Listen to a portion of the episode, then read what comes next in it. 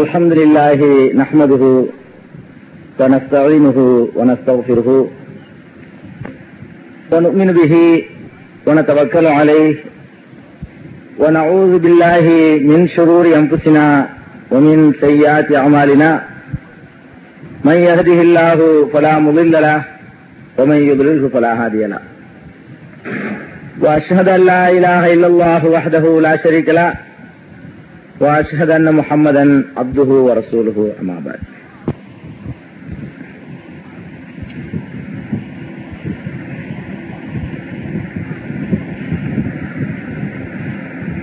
கண்ணியத்திற்குரிய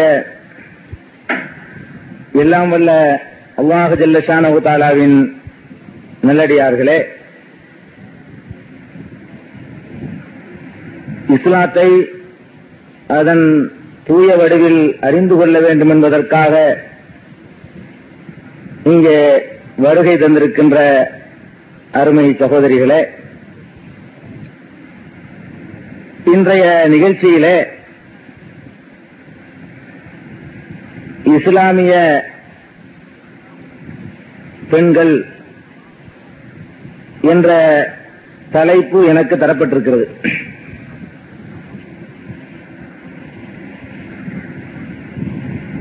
இஸ்லாமிய பெண்களுக்கு இஸ்லாம் வழங்கி இருக்கக்கூடிய உரிமைகள் அவர்கள் மீது இஸ்லாம் சுமத்துகின்ற கடமைகள் அவர்களுக்கு இஸ்லாம் விதிக்கக்கூடிய கட்டுப்பாடுகள் அந்த கட்டுப்பாடுகளை பேண தவறுவதால் ஏற்படக்கூடிய தீய விளைவுகள் மாற்றார்கள். இஸ்லாமிய பெண்கள் கொடுமைப்படுத்தப்படுவதாக புலம்பி வருவதற்கான சரியான விளக்கங்கள் இவற்றையெல்லாம் தெளிவுபடுத்துவதற்காகத்தான் இந்த தலைப்பு இங்கே தேர்ந்தெடுக்கப்பட்டிருக்கிறது. பெண்களுக்கு இஸ்லாம் எத்தகைய மதிப்பையும் அந்தஸ்தையும் வழங்கி இருக்கிறது அவர்களுக்கு இஸ்லாம் விதித்துள்ள கடமைகள் உரிமைகள் யாவை என்பதையெல்லாம் புரிந்து கொள்வதற்கு முன்னால் இஸ்லாத்தை பற்றிய ஒரு முக்கியமான அடிப்படையை ஆண்களும் பெண்களும் முதலில் புரிந்து கொள்ள கடமைப்பட்டிருக்கிறோம். அதாவது இஸ்லாமிய மார்க்கம் இந்த அகில உலகையும் படைத்து பரிபாலித்து வரும் வல்ல இறைவனால் வழங்கப்பட்ட ஒரு மார்க்கம். எந்த இறைவன் ஆண்களையும் பெண்களையும் படைத்தானோ எந்த இறைவன் அவர்களுக்கிடையே உடற்கூறு ரீதியாகவும் மனோநிலையிலும் வித்தியாசங்களை ஏற்படுத்தினானோ அந்த இறைவனிடமிருந்து வந்த மார்க்கம் இஸ்லாம். இந்த படைத்த இறைவனால் இந்த மார்க்கம் வழங்கப்பட்டிருக்கிற காரணத்தினால் படைத்த இறைவனுக்கு தெரியாத விஷயங்களே இல்லை என்ற அடிப்படையில் ஆண்களுக்கு எது தகுதியானது பெண்களுக்கு எது தகுதியானது இரு பாலாரும் எதை பேணிக்கொண்டால் இரண்டு பேருக்குமே நல்லது என்பதையெல்லாம் கவனத்தில் கொண்டுதான் வல்ல அல்லாஹு ஜல்லஷானஹு தாலா ஆண்களுக்கும் பெண்களுக்குமான சட்டத்திட்டங்களை வழங்கி இருக்கிறான் அதனால்தான் அல்லாஹு ஜல்லஷானஹு தாலா இந்த இஸ்லாத்தை பற்றி தன்னுடைய திருமறையில் குறிப்பிடும் பொழுது பித்ரத்தல்லா இல்லத்தி ஃபதரன்னாச அலைஹா லா தபுதீல் அலி ஹல்கில்லா என்று சொல்கிறான். அல்லாவுடைய மார்க்கம் அல்லாவுடைய இயற்கை மார்க்கம் எந்த இயற்கை மார்க்கத்தில் அல்லாஹ் மனிதர்களை படைத்திருக்கிறானோ அந்த இயற்கையான மார்க்கமாகும் இது. லா தகுதியில் அலிகல்கில்லா அல்லாஹுடைய அந்த படைப்பு தன்மையில் எந்த மாறுதலும் கிடையாது மாற்றுபவனும் கிடையாது என்று அல்லாஹு ஜல்லஷானா இங்கே தெளிவுபடுத்துகிறான். அதாவது இஸ்லாமிய சட்டங்கள் அல்லாஹ் தந்திருக்கக்கூடிய சட்டத்திட்டங்கள் எந்த அடிப்படையிலே அமைந்திருக்கின்றனவென்றால் மனிதர்களுடைய இயற்கை அமைப்பை ஒட்டியதாக அமைந்திருக்கின்றன. இஸ்லாமிய சட்டங்கள் சரியானவையா தவறானவையா என்று பரிசீலிப்பதற்காக வரட்டுத்தனமான பகுத்தறிவுவாதங்களை கொண்டு நாம் அதை அளவிடக்கூடாது என்னுடைய அறிவுக்கு இது பொருந்தவில்லை. என்னுடைய அறிவுக்கு ஏற்றதாக இது இல்லை என்று காரணம் கற்பித்துக் கொண்டு இஸ்லாமிய சட்டங்களை அணுகவே கூடாது என்பதற்காகத்தான் அல்லாஹ் ஜல்லஷானஹு தாலா இது இயற்கையான ஒரு வழி இயற்கையான ஒரு மார்க்கம் என்று சொல்கிறான். இதை இன்னும் நன்றாக நீங்கள் புரிந்து கொள்ள வேண்டுமானால் மனிதனுடைய வெறும் பகுத்தறிவு இருக்கிறதே வரட்டுத்தனமான பகுத்தறிவு இருக்கிறதே இது யதார்த்த நிலைக்கு மாற்றமாக பல சமயங்களில் அமைந்து வருவதை பார்க்கிறோம். எதற்கெடுத்தாலும் என்னுடைய அறிவுக்கு பொருந்த வேண்டும் என்னுடைய சிந்தனைக்கு இது எட்ட வேண்டும் அப்போதுதான் ஏற்றுக்கொள்வேன் என்று சொல்லப்படக்கூடிய இந்த வரட்டுவாதம் பல சமயங்களில் யதார்த்தமான நிலைமைக்கு மாற்றமாகி விடுகிறது அந்த வாதங்கள் கேட்க இனிமையாக இருக்கும். நடைமுறையிலே மனிதன் எந்த உலகத்தில் வாழ்ந்து கொண்டிருக்கிறானோ அந்த உலகத்திலே நடைமுறைப்படுத்தி பார்க்கும் பொழுது அது சாத்தியமற்றதாகவும் யார் இந்த வாதத்தை எடுத்து வைக்கிறார்களோ அவர்களே புறந்தள்ளக்கூடியதாகவும் இருப்பதை நீங்கள் பார்க்கலாம். உதாரணத்திற்கு இதை நான் எதற்கு சொல்கிறேன் என்று சொன்னால் இன்றைக்கு ஆணுக்கு பெண் சரிநிகர் சமானம் இப்படி ஒரு முழக்கம் எழுப்பப்பட்டு வருகிறது. எங்களுக்கு போடப்பட்டிருக்கின்ற எல்லா விதமான கட்டுக்களையும் அவிழ்த்து விடுங்கள்.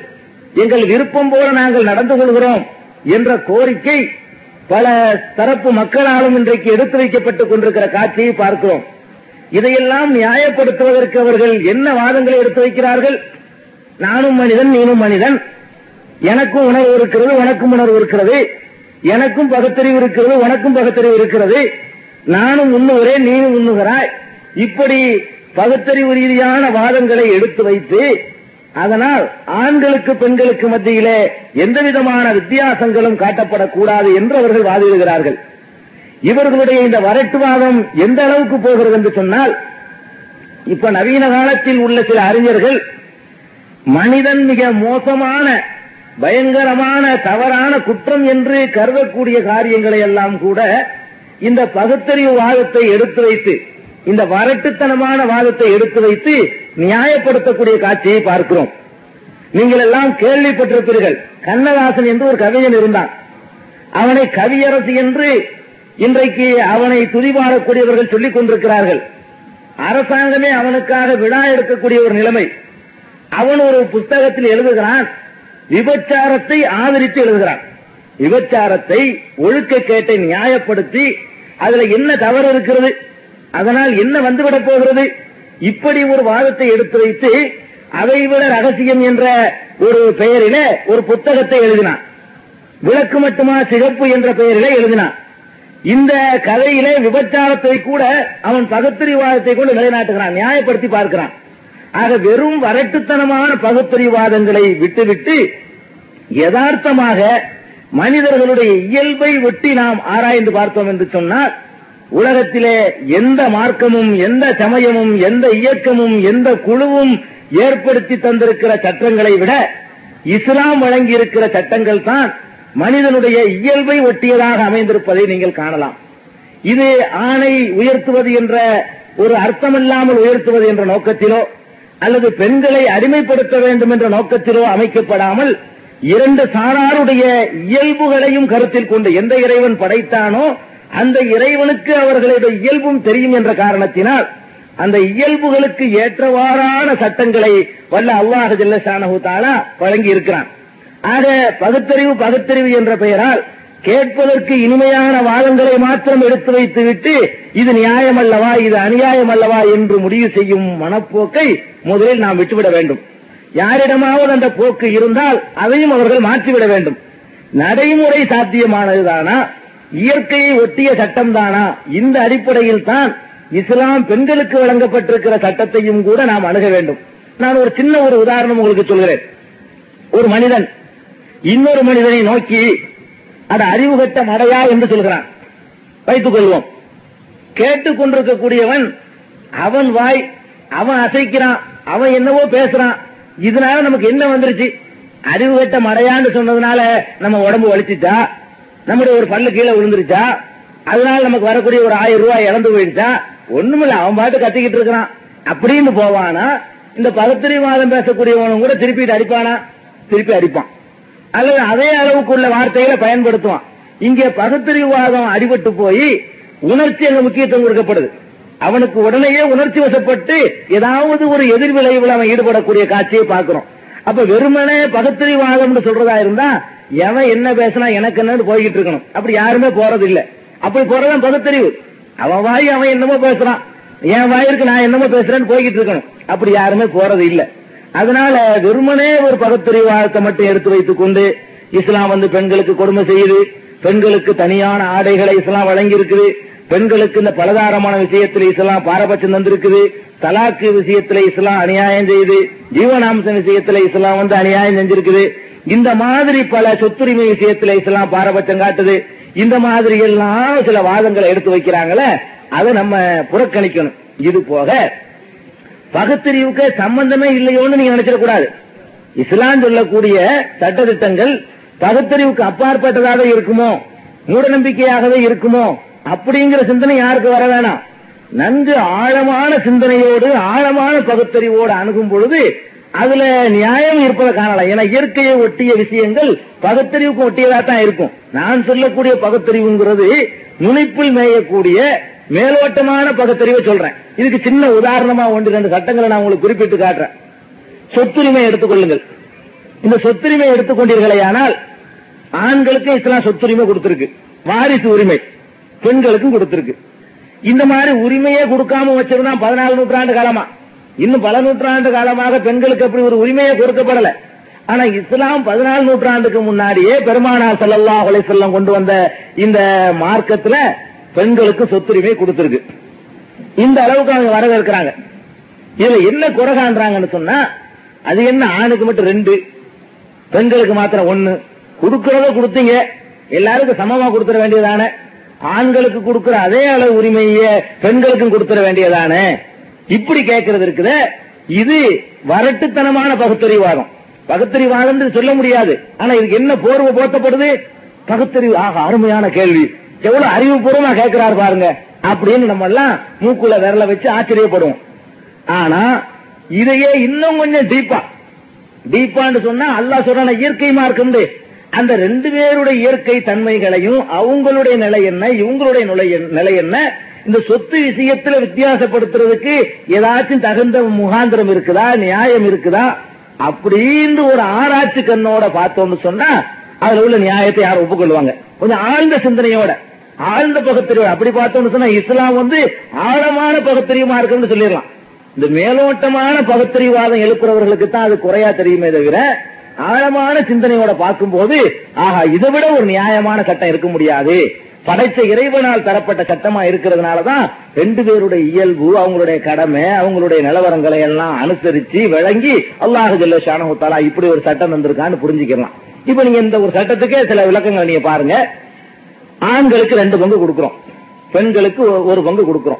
அதாவது ஒரு தகப்பனுக்கு ஆண் குழந்தையும் பெண் குழந்தையும் இருக்குமேயானால் ஆண் குழந்தைக்கு அவனுடைய சொத்துல இரண்டு மடங்கும் அவனுடைய பெண் குழந்தைக்கு ஒரு மடங்கும் கொடுக்கிறோம். இது வந்து மேலோட்டமா பார்த்தா அநியாயம் தான் மேலோட்டமான சிந்தனையில நுனிப்பில் மையக்கூடிய பார்வையில பார்த்தா ரெண்டு பேருமே அவனுக்கு பிறந்த ஆள்க. இதுல என்ன வித்தியாசம்? இதுல என்ன பாரபட்சம்? அநீதி இல்லையான்னு கேட்கலாம். சிந்திச்சு பாருங்க. எங்க எல்லாம் வித்தியாசம் வருதுன்னு பாருங்க. முதலாவது வித்தியாசம் ஆணுக்குன்னு இஸ்லாம் சில கடமைகளை தந்திருக்குது.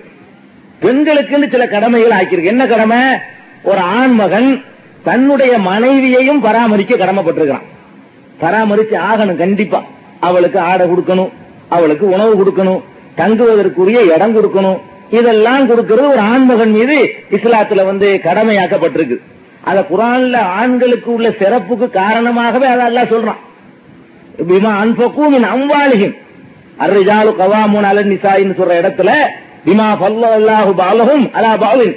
சிலரை சிலரை விட மேன்மைப்படுத்தி இருக்கிற காரணத்தினாலையும் ஒபிமா அம்பக்கும் மின் ஆண்கள் தங்கள் பொருளாதாரத்தை மனைவியருக்காக பெண்களுக்காக செலவு செய்கிறார்கள் என்ற காரணத்திற்காகவும் ஆண்கள் உயர்ந்தவர்கள் ஆதிக்கம் செலுத்துறவங்க நிர்வாகம் செய்யக்கூடியவங்க அப்படின்னு நல்லா சொல்றான். அப்ப ஆண்களுக்கு பெண்களை கவனிக்கக்கூடிய ஒரு கடமையை அல்லாஹ் கொடுத்திருக்கிறான். ஒண்ணு. அதோட மட்டும் இல்ல ஒரு ஆணுடைய தகப்பனார் ரொம்ப முடியாம கிடக்கிறார். அவருக்கு வாழ்க்கை ஜீவனாமசம் நடத்துறதுக்கு வழி இல்லை. அவன் தகப்பனையும் கவனிக்கணும். தாயையும் கவனிக்கணும். அவனுடைய நெருங்கிய உறவினர்கள் அது மாதிரி இவனால் கவனிக்கப்பட வேண்டியவர்கள் ஒரு லிஸ்ட் இருக்கு இஸ்லாத்துல. அந்த தகுதியில உள்ளவங்க சிரமப்பட்டு கொண்டு கொண்டிருந்தார்களே ஆனால் அவங்களையும் இவன் கவனிக்க கடமைப்பட்டிருக்கான். ஒரு பெண்ணை எடுத்துக்கிறங்க. அவளை பொறுத்த வரைக்கும் புருஷனை கவனிக்க வேண்டிய கடமை கிடையாது. புருஷனுக்கு அவன் சட்டை எடுத்து கொடுக்க வேண்டியது இல்லை. அவனுக்கு இருக்க இடம் கொடுக்க வேண்டியது இல்லை உங்க ஊர்ல கொடுத்தாலும் சரிதான். காயல் பட்டணத்துல கொடுக்குறீங்க. ஆனா இஸ்லாத்துல வந்து கொடுக்க வேண்டியது இல்ல ஆணுதான் கொடுக்கணும். பெண்ணு வாங்கிக்கிறணும். அப்ப அந்த மாதிரியான கணவனை கவனிக்க வேண்டிய சுமையை அந்த பெண்ணுக்கு இல்ல. கணவனை விட்டுருங்க. அவள் அவளை பெற்றெடுத்த தாய் தகப்பனை கூட அவ கவனிக்கிறது கடமையா? கடமை கிடையாது. ஏன் அல்ல கேட்கவே மாட்டான்? ஏன் உங்க அத்தாவை கவனிக்கலன்னு சொன்னா அதை அவன் கேட்கவே முடியாது. பெண்ணை பார்த்தால அந்த மாதிரி ஒரு கொஸ்டினே கவனி கேட்கவே மாட்டான். ஆண் குழந்தைகளை உங்களை கவனிப்பாங்க.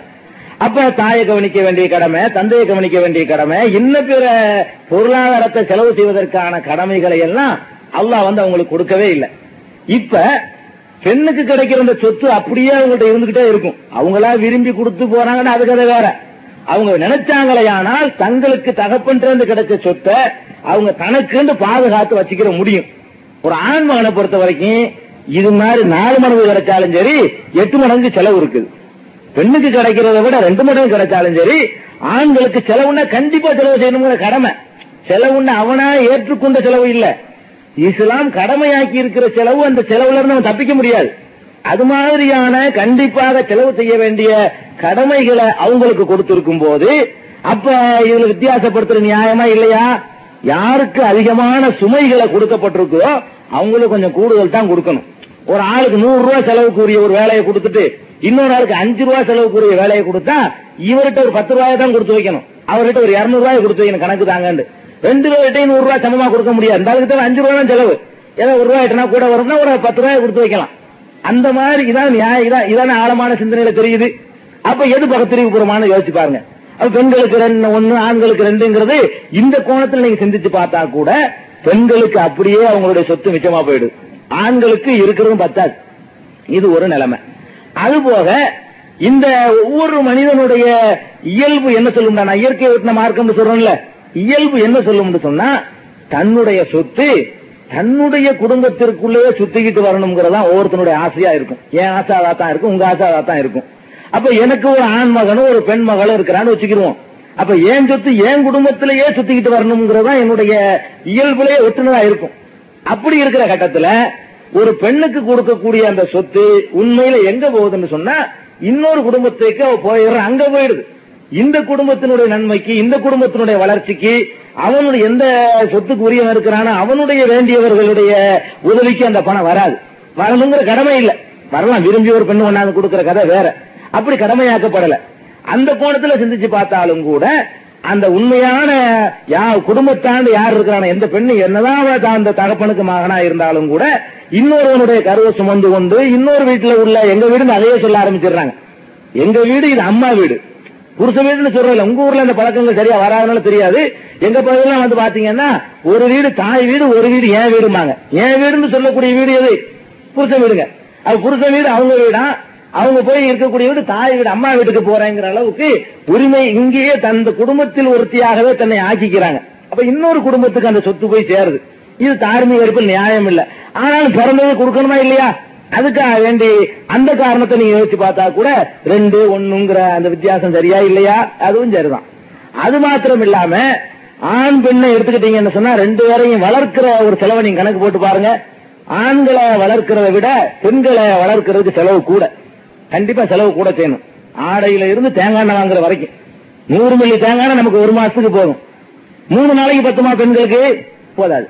அப்ப இது உதாரணத்துக்கு சொல்றேன். அது தேங்காய் எண்ணெயில இருந்து மேக்கப் சாதனங்கள்ல இருந்து இந்த மாதிரியான விஷயங்கள்ல இருந்து எடுத்து பாத்தீங்கன்னு சொன்னா ஒரு பெண்ணு வந்து அவள் கூடுதலான ஒரு தகப்பனுடைய சொத்துல இருந்து ஹயாத்தோட இருக்கும் பொழுதையே அதிகமான அளவில் அவளுக்கு அனுபவிக்க முடியுது.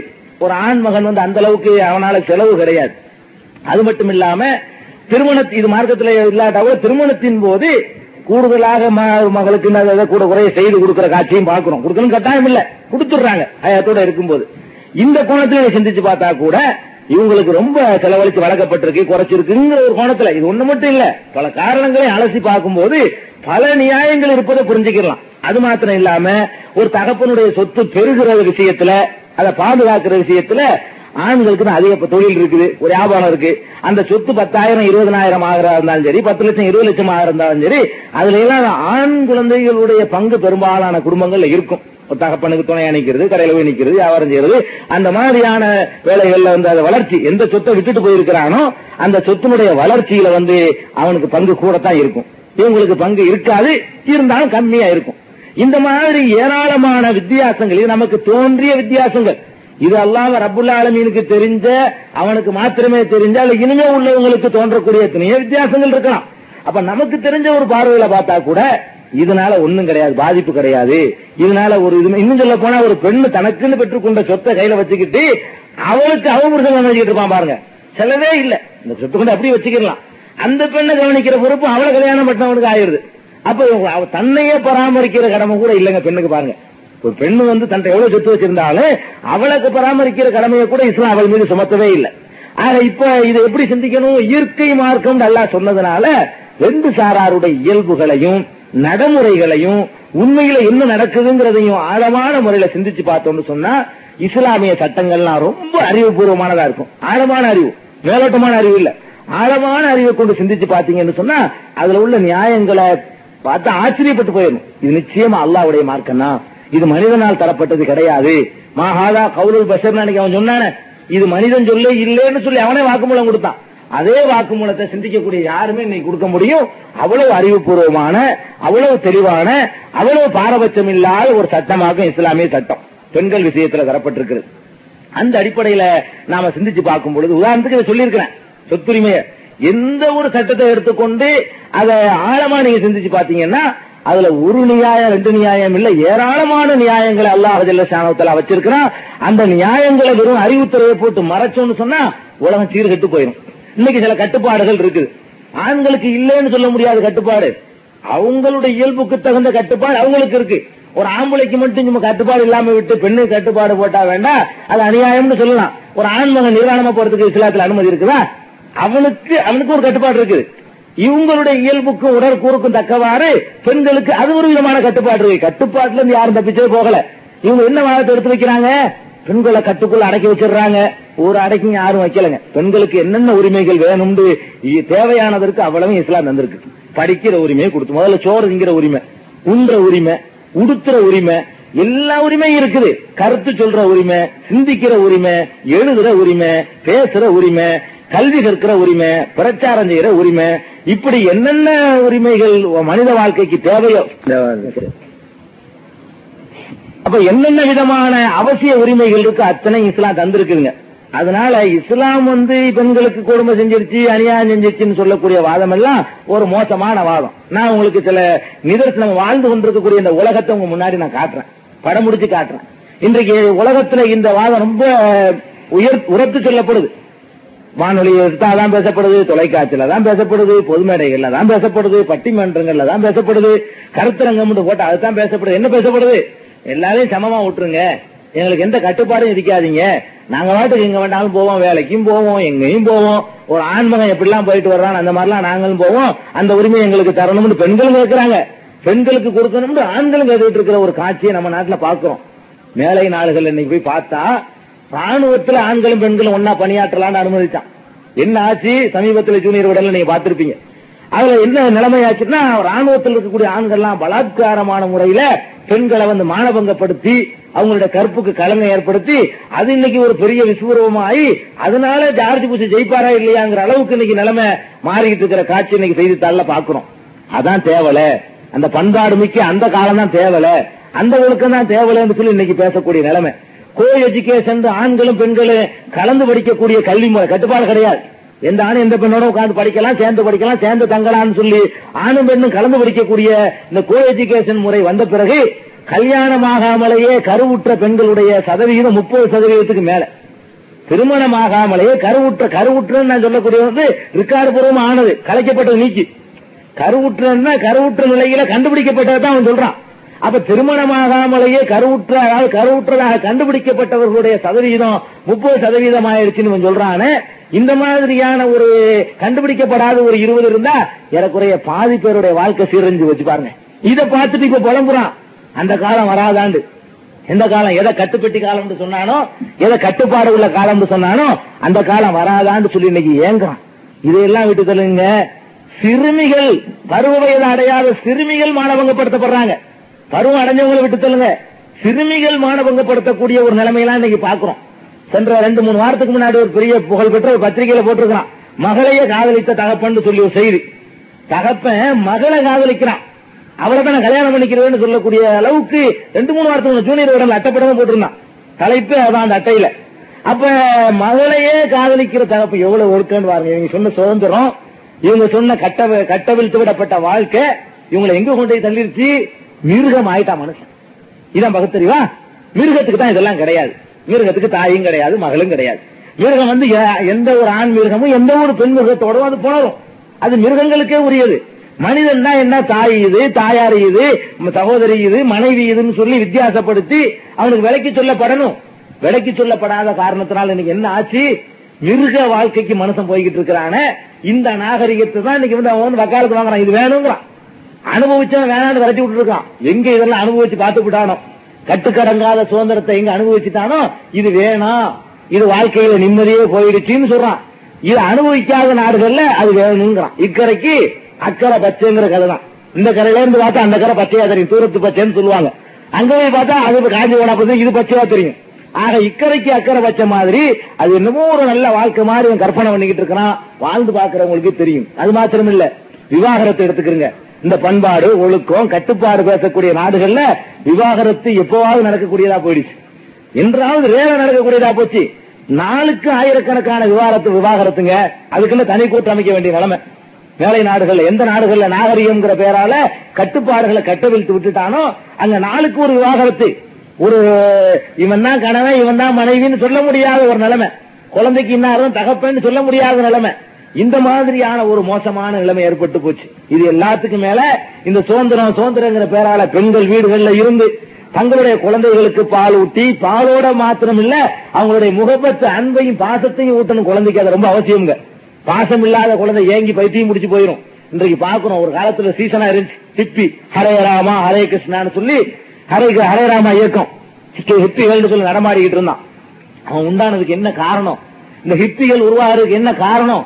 ஆராய்ச்சி பண்றான் மேலை நாட்டுக்காரன்.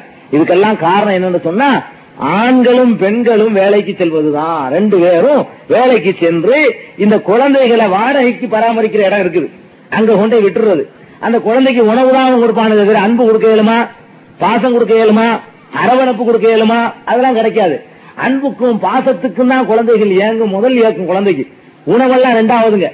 தன்னை முத்தம் கொஞ்ச மாட்டாங்களா? தன்னை தூக்கி வச்சிருக்க மாட்டாங்களா? தன்னுடைய மழலை மொழியை கேட்க மாட்டாங்களா? தன்னுடைய உளறல்களை எல்லாம் பார்த்து ரசிக்க மாட்டாங்களா? நம்ம சிரிக்கும் போது அவங்களும் சிரிக்க மாட்டாங்களா? அதெல்லாம் அந்த பிஞ்சு உள்ளத்துக்குள்ள மனசுக்குள்ள இருக்கும். அதையெல்லாம் எதிர்பார்த்து இயங்கக்கூடிய பருவத்துல அதை பத்தி எல்லாம் கவலையே இல்லைன்னு சுயநலம். தாம் பெத்த பிள்ளை பத்து மாதம் சுமக்கிற வரைக்கும் பொதுநலமா இருக்குது. சுமந்து கஷ்டப்பட்டு பெத்துப்புட்டு அப்புறம் எக்கேட கெட்டு போன்னு சொல்லி பொறுப்பற்ற தன்மையா போனதுனால என்ன ஆச்சு?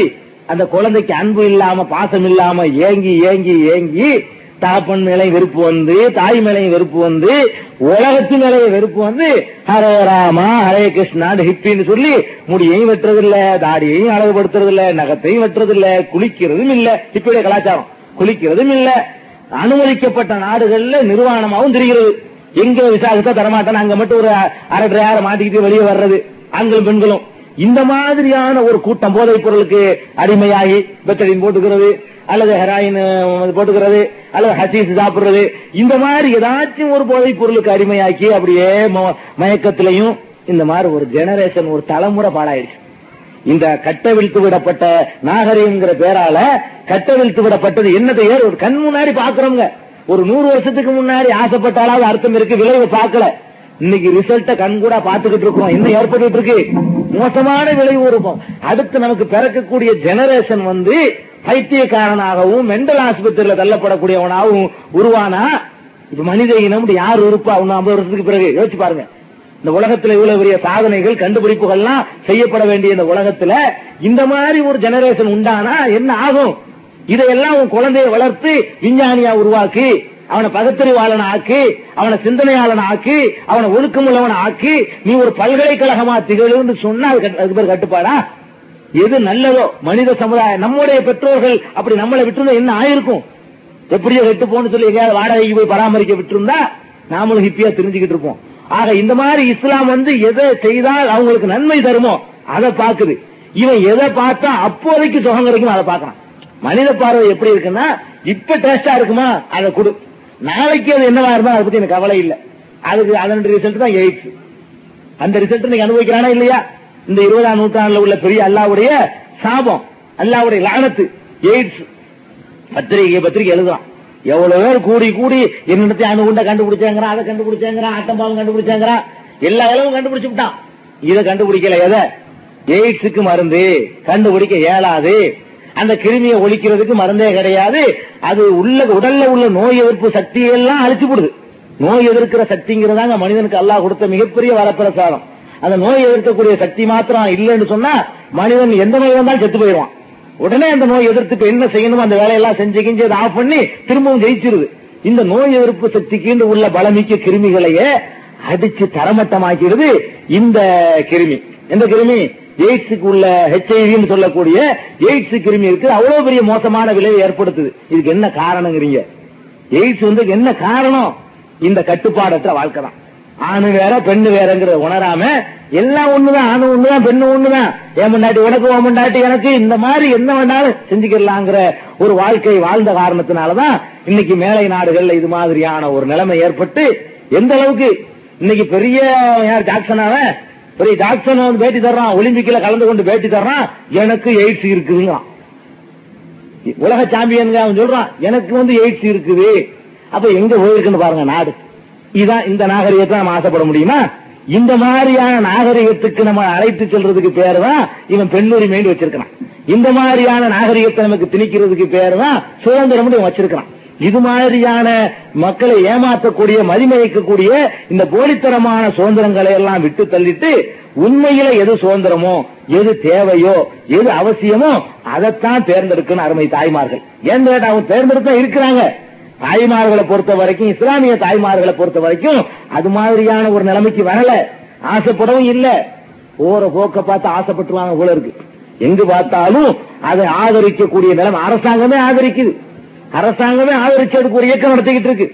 அதுக்கு ஒரு பிரச்சாரம் பண்ணிக்கிட்டு இருக்கு. கடைசியில வந்து பெண்களும் கூட இப்படி வாழ்ந்தா நல்லா இருக்குமோ? நம்ம இஷ்டத்துக்கு நம்ம ஆளுவோமே.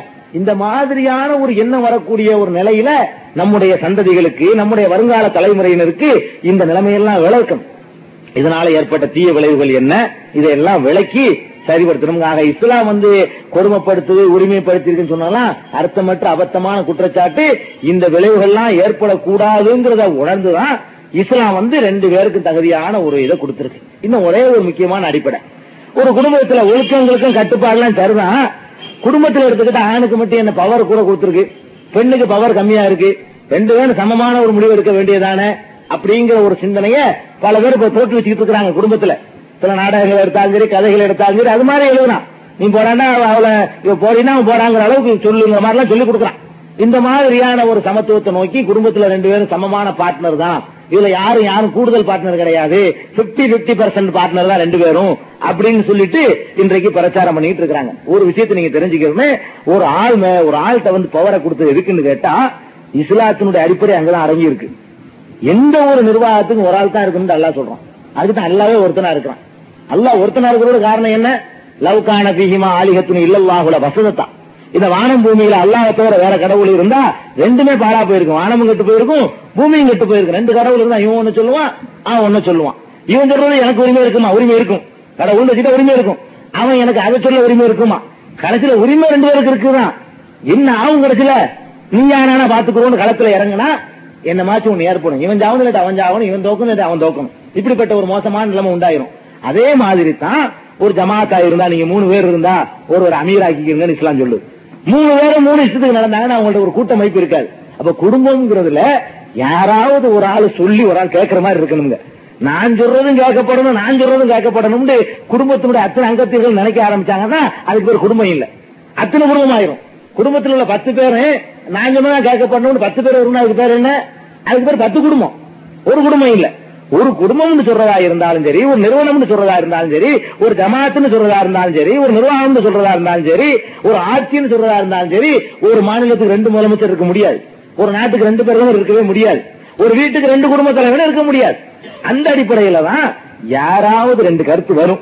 யார் சொல்றதாவது கடைசியில் ஒண்ணு கேட்கப்படும். அதாவது குரானுக்கு மாற்றம் இல்லாத உலகத்தினுடைய விஷயங்கள் யாராவது கேட்டு நடக்கணுங்கிற ஒரு உணர்வு வரல என்று சொன்னா என்ன ஆகும்? நீ சொல்றத நான் கேட்க மாட்டேன் நான் சொல்றத நீ கேட்க மாட்டேன்னா அப்புறம் தாம்பத்தியம் அப்புறம் என்ன இருக்காங்க என்ன மிச்சமா இருக்கும்? இல்லறம் அப்புறம் எங்க இருக்கும்? குடும்பம் அப்புறம் எங்க இருக்கும்? நான் நான் பாட்டுக்கு போறேன் என் இஷ்டத்துக்கு நீ நீ பாட்டுக்கு போனா அப்புறம் எதுக்கு கல்யாணம் காட்சிகள்லாம் இருக்குங்கிற? அப்ப யாராவது ஒரு ஆள் பொறுப்புல தலைமைத்துவம் இருக்கணும். அப்படிங்கறது கண்டிப்பா வேணும். குடும்பம்னு சொன்னா தலைமை இருக்கணும். இந்த தலைமைக்கு கட்டுப்படுறத வந்து ஒருத்தன் வந்து அடிமைத்தனமா கருத முடியுமா? ஒரு நாட்டுல ஒரு ஆட்சி இருக்குது ஆட்சி ஒரு சட்டம் போடுது அது வந்து நியாயமான சட்டமா இருக்கு. அது கட்டுப்பட்டு நடந்தா ஆட்சிக்கு அடிமைன்னு அர்த்தமா? ஆட்சிக்கு அடிமைன்னு அர்த்தம் கிடையாதுங்க. அட ஒரு நிறுவனத்துல நான் ஒரு ஒரு நிறுவனம் வச்சிருக்கிறேன். எனக்கு ஒரு பத்து பேர் வேலை செய்யறாங்க என்னுடைய இந்த- நிறுவனத்திற்குள்ள நான் சொல்றது நடக்கணும். அப்பதான் அவங்க எனக்கு வேலை செய்யறாங்கன்னு அர்த்தம். அதனால அடிமை சுதந்திரம் போச்சுன்னு அர்த்தமா? அப்படி அர்த்தம் கிடையாது. நிர்வாகம் யாராவது ஒரு ஆள் சொல்லி யாராவது கேட்கணும். இல்லைன்னா நிர்வாகமே இருக்காது. குடும்பமாகட்டும் நாடாகட்டும் வீடாகட்டும் என்ன எதுவா இருந்தாலும் இதுதாங்க அதனுடைய நிலைமை. அந்த அடிப்படையில தான் குடும்பம்னு ஒண்ணு இருந்தா யாராவது ஒரு ஆள் கேட்டு நடக்கணும். இப்ப யாரு கேட்டு நடக்கிறது? ரெண்டு பேரும் ரெண்டு கேட்டு நடக்காம வச்சுக்கலாம். மாத்தி வச்சா என்னன்னு ஒரு கேள்வி கேட்கலாம். வேண்டாம் ஒண்ணு செய்வோமே. பெண்களாகிய நாங்க சொல்றோம். நீங்க கேட்டு நடங்க. அப்படி எல்லாம் வச்சிருக்கலாம் தானே. அதையும் ஆண்களை கொடுக்கணும்னா அதுக்கு நியாயமான காரணங்கள் இருக்கு. கேட்டு நடக்கிறதுன்னு சொன்னா பல விஷயங்கள் இருக்குங்க. ஆண்கள் வந்து குடும்பத்தை பராமரிக்க கஷ்டப்பட கடின உழைப்பு செய்ய கடமைப்பட்டிருக்கான். இவங்க பெண் உரிமை சம உரிமைன்னு பேசினா கூட பேனா பிடிச்சி எழுதுற வேலைக்கு தான் சம உரிமை கொண்டாடுவாங்களே தவிர ரிக்ஷா மிதிக்கிற வேலைக்கு சம உரிமை கொண்டாட காணோம் இன்னும். ரிக்ஷா மிதிக்கிற பொம்பளை யாரா பாத்திருக்கீங்களா வேற அவங்க ரெண்டு காட்டுவான் மூத்தவருக்கு குடும்பத்தை காப்பாத்துற ஆளை பாத்துருக்கீங்களா அப்ப பலவிதமான வேலைகளும் செய்ய வேண்டிய நிலைமையில யார் இருக்கிறா? இவன் இருக்கான் அது வெளி உலகத்துக்கு இவனா போக வேண்டியிருக்கு. வெளி உலகத்துல இவனா திரட்ட வேண்டியிருக்கு சம்பாத்தியம் பண்ண வேண்டியிருக்கு. பலவிதமான பொறுப்புகளை இவன் சுமந்து வச்சிருக்கான் ஒன்னும் அப்ப ஒருத்தன் செலவழிக்கிறவன் ஒருத்தன் இருக்கும்போது செலவழிக்க கடமைப்படாதவங்க ஒருத்தர் இருக்கும்போது இது யார்கிட்ட கொடுக்குற நியாயமா இருக்கும்? செஞ்சு பாருங்க. யாரு குடும்பத்தில் எல்லாம் தேவையானதெல்லாம் அவன் தந்துகிட்டு இருக்கிறானோ அவங்க கையில அவன் சொல்றதை கேட்டு நடக்கிற மாதிரி இருக்கிறது தானுங்க ஒரு கட்டு அறிவுபூர்வமானதும் கூட அந்த ஒரு நியாயமும் இருக்குது. இது போக ஆண்கள் பெண்கள்ங்கிற எடுத்துக்கிடுவோம். இந்த ரெண்டு பேருடைய கற்புக்கு வந்து ஆபத்து ஏற்படும். யார் கற்புக்கு ஆபத்து ஏற்படும்? ஆணுக்கும் கற்பு உண்டு. பெண்ணுக்கு தான் கற்புன்னு கிடையாதுங்க. இஸ்லாத்துல ஆணு ஜினா செஞ்சாலும் தண்டனை தான் பெண்ணு ஜினா செஞ்சாலும் தண்டனை தான் ஒரு சமுதாயத்துல சொல்லியிருப்பாங்க. பொம்பளைக்கு தான் ஜினா கூடாது ஆம்பளைக்கு கூடுங்கிற மாதிரி.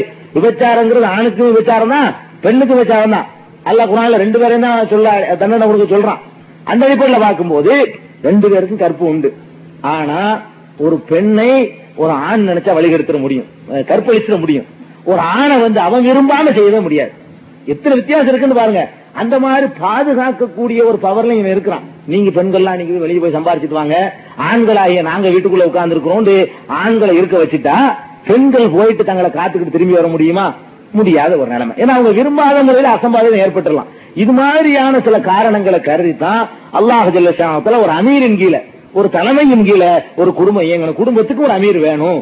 அப்படிங்கிற அடிப்படையில ஒரு பவரை கொடுத்திருக்கான் இந்த மாதிரி ஒரு பவர் கொடுக்கறதே எல்லாம் ஒரு குறையாக உரிமை பறிக்கப்பட்டா நினைச்சான்னு சொன்னா அண்ணன் தம்பியை கடி கண்டிக்கிறதும் கூடாதுதான் அப்படி பார்த்தா. தகப்ப மகனை கூட கண்டிக்கல. நீங்க என்ன என்னை கண்டிக்கிறது காப்பானா இல்லையா? ஒரு தகப்ப மகனை கண்டிக்கும் போது உரிமை பறிப்பு யாராவது சொல்லுவானா? அந்த மாதிரி நீங்க எடுத்துக்கிறீங்களா ஒரு தகப்ப மகன்கிற மாதிரி கணவன் மனைவிங்கிற அந்த உறவுல உள்ள ஆத்மீகமான அந்த உணர்வு மறந்துடுறாங்க.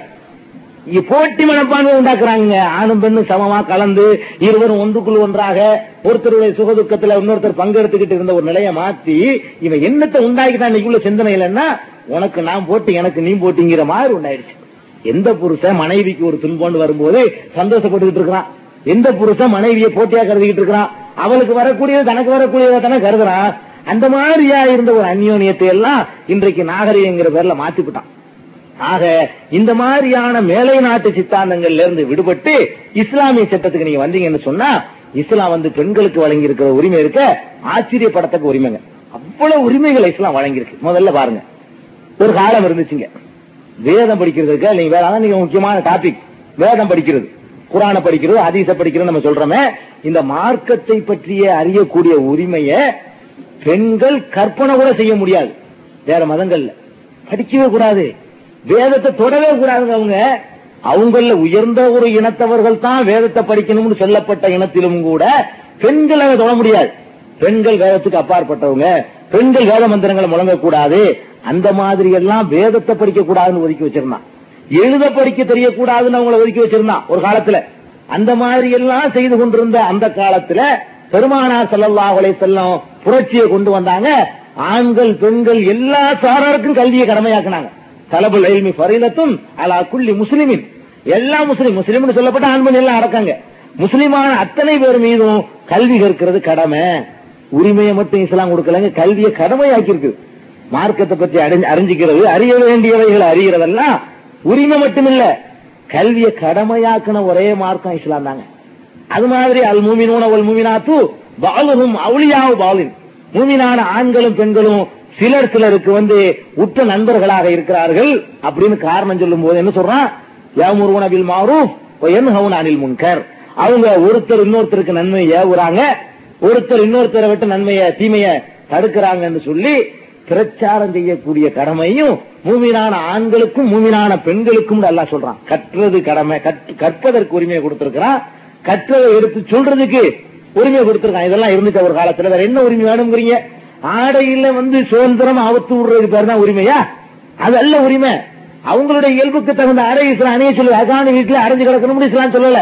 முகம் கைகளை மற்ற நீக்கி மீது உறுப்புகளை மறைத்துக் கொண்டு அவங்க வந்து மற்ற காரியங்களுக்கு போகலாம். பிரச்சாரம் பண்ணலாம் எல்லாம் செய்யலாம். மார்க்கத்தில் அனுமதி இருக்கு. எத்தனையோ சகாபி பெண்கள் ரசூல் சல்லாஹலம் முன்னிலையில வந்து கேள்வி கேட்டிருக்கிறாங்க. அதுக்கு ரசூல் சல்லாஹலம் பதில் சொல்லி இருக்கிறாங்க எத்தனையோ சகாபாக்கள் காலத்தில் நடந்திருக்குது. அது மாதிரி ஆயிஷா சித்திகா ரலில்லா மூலமா எத்தனை ஆண்கள் இன்னைக்கு ரிவாய் செய்யறாங்க அதீசுகளை அவங்க மூலமா இன்னைக்கு பல விஷயங்கள் நம்ம தெரிஞ்சுக்கிறோம். போல மனிதர்களுக்கு ரொம்ப தேவையான பிரச்சாரம் செய்கிற உரிமையை நம்ம மேற்கண்ட வசனத்தில் அல்லாஹ் வழங்கி இருக்கிறான் இதுவும் அவங்களுக்கு கொடுக்கப்பட்ட உரிமை தான். அதே மாதிரி சொத்துல அல்லாஹ் உரிமை வழங்கியிருக்கிறான். வித்தியாசம் இருந்தா கூட சொத்துல உரிமை வழங்கியிருக்கிறான். இன்னும் சொல்ல போனா ஒரு காலகட்டத்தில் வாழ்வதற்கு உரிமை இல்லாம இருந்துச்சு. இதெல்லாம் வந்து எக்ஸ்ட்ராவான உரிமை. முதல்ல ஒரு பெண்ணுக்கு வந்து வாழ்வதற்கு உரிமை இருக்கணும் இல்லையா? வாழ்ந்தா தான் இந்த உரிமையை அனுபவிக்க முடியும். ஒரு காலம் இருந்துச்சு பெண்களுக்கு வாழவே உரிமை இல்ல. பெருமானார் ஸல்லல்லாஹு சில காலத்தில் நம்ம கேள்விப்பட்டோமா இல்லையா? திருக்குறள் எல்லாம் சொல்லி காட்டுறான ஒய்தல் மௌதத்து சுயிலத் பின் குத்திலத். உயிரோடு புதைக்கப்பட்ட குழந்தைகள் என்னனோ என்ன காரணத்திற்காக கொல்லப்பட்டது என்று மறுமையில விசாரிக்கப்படும் அப்படின்னு அல்லாஹ் சொல்லி காட்டுறான். அப்ப பெருமானார் ஸல்லல்லாஹு அலிசல்லமுடைய காலத்துல பெண் குழந்தை பிறந்துட்டா பிறக்கத்தான் உரிமை இருந்துச்சு. அப்புறம் வாழ்வதற்கு உரிமை கிடையாது. உசுரோட கொண்டை பெத்த தகப்பனே குழி தோண்டி புதைக்கக்கூடிய ஒரு நிலைமையெல்லாம் இருந்துச்சுங்க.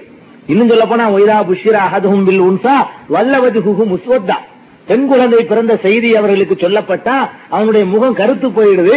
எதவாரா மினல் கோமியின் சூயிமா புஷிரபிகி அவனுக்கு கிடைத்த அந்த கெட்ட செய்தியினால அவன் பாசையில கெட்ட செய்தானே மக்களை விட்டு மறைஞ்சு வாழ ஆரம்பிச்சுட்டானா. அது கேவலன்னு கருதுனான் பெண் குழந்தை பிறந்துச்சின்னு சொல்வது ஒரு மனிதனுடைய மானத்துக்கும் கௌரவத்துக்கும் ஏற்பட்ட ஒரு சவால் நம்ம நினைக்கிறான்.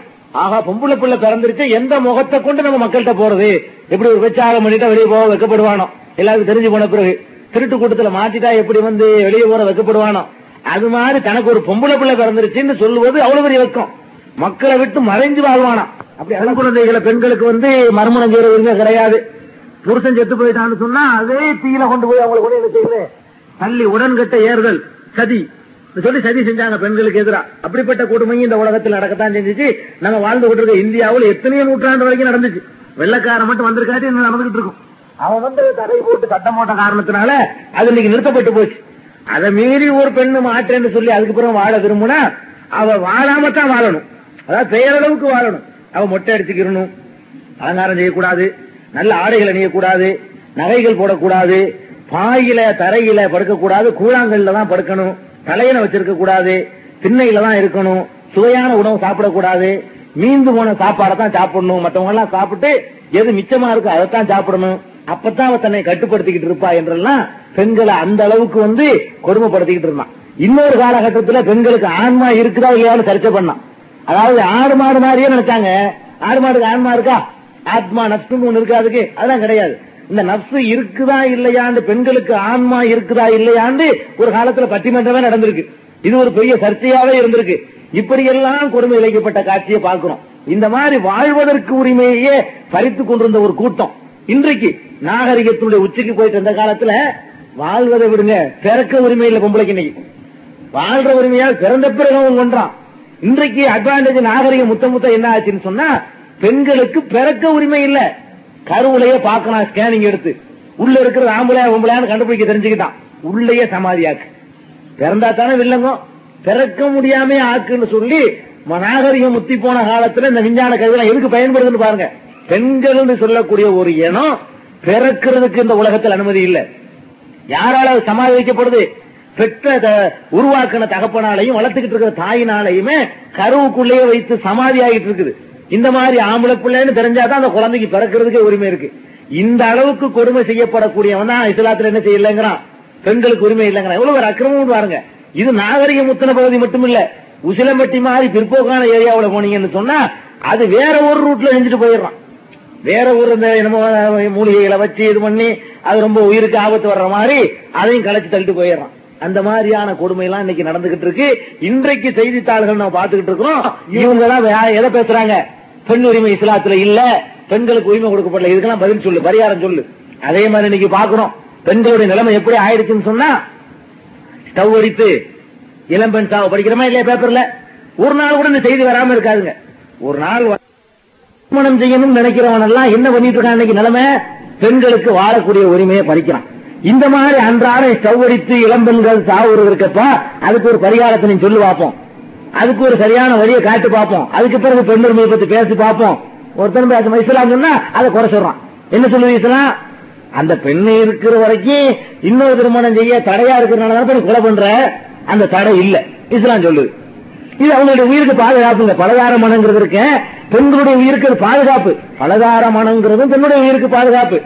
அதே மாதிரி தலாக்கு டைவர்ஸ் எடுத்துக்கிட்டாலும் கூட பெண்ணுடைய உயிருக்கு பாதுகாப்பு. இப்ப இந்த மாதிரி கொலை கொலை எல்லாம் ஏன் நடக்குன்னு செஞ்சு பாத்தீங்களா? ஒவ்வொரு பகுதியிலேயே கட்டின கணவனே கொலை செய்யறான்னு சொன்னா ரெண்டு காரணம். ஒன்னு வரதட்சணையை அவளை வாங்கிட்டு வர சொல்லிட்டு கொலை செய்யறான். அல்லது இவ இருந்தால் இன்னொரு கல்யாணம் பண்ண இயலாது. ஏன்னா ஒன்றுக்கு மேல் வேண்டாம் சட்டம் இருக்குது நமக்கு மட்டும்தான் சலுகை இருக்குதுங்க. இந்திய நாட்டுடைய சட்டத்துல ஒன்றுக்கு மேல திருமணம் யாரும் செய்யக்கூடாது அனுமதி கிடைக்காது. அப்ப இவளை வச்சுக்கிட்டு இன்னொரு திருமணம் செய்ய முடியாது. இன்னொரு திருமணம் செஞ்சோமையானால் நமக்கு என்ன கிடைக்கும்? இன்னொரு புது டவுரி கிடைக்கும்லங்க. இன்னொரு ஐம்பதாயிரம் ரூபாய் கிடைக்கும். இன்னொரு ஐம்பது மூணு நகை கிடைக்கும். இன்னொரு கார் கிடைக்கும் அல்ல இன்னொரு ஸ்கூட்டர் கிடைக்கும் அவ வரும்போது என்ன கொண்டு வந்தாலோ அந்த அளவுக்கு அந்த அளவு பாதி அளவுக்காவது கிடைக்கும். அப்ப என்ன செய்வோம்? இவள ஒரு மாதிரியா கதையை முடிச்சிருவோம். முடிச்சிட்டோம்னு சொன்னா நமக்கு இதெல்லாம் கிடைக்கும்னு பிளான் பண்றோம் யாரு பிளான் பண்றாங்கறிய? படிச்சவன்னு சொல்றவங்க இந்த மாதிரி கொலையெல்லாம் கிராமத்தானுக்கு தெரியல. இதெல்லாம் எங்க நடந்துகிட்டு இருக்கிறீங்க? எம்பிபிஎஸ்சி வீட்டுல வீட்டுல நடக்குது. எம்எல்ஏ எம்ஏ பிஎல் வீட்டில் நடந்துகிட்டு இருக்கு சட்டம் படிச்சவன் டாக்டருக்கு படிச்சவன் என்ஜினியருக்கு படிச்சவன் அவ்வளவு நகரங்கள்ல நடக்குதுங்க.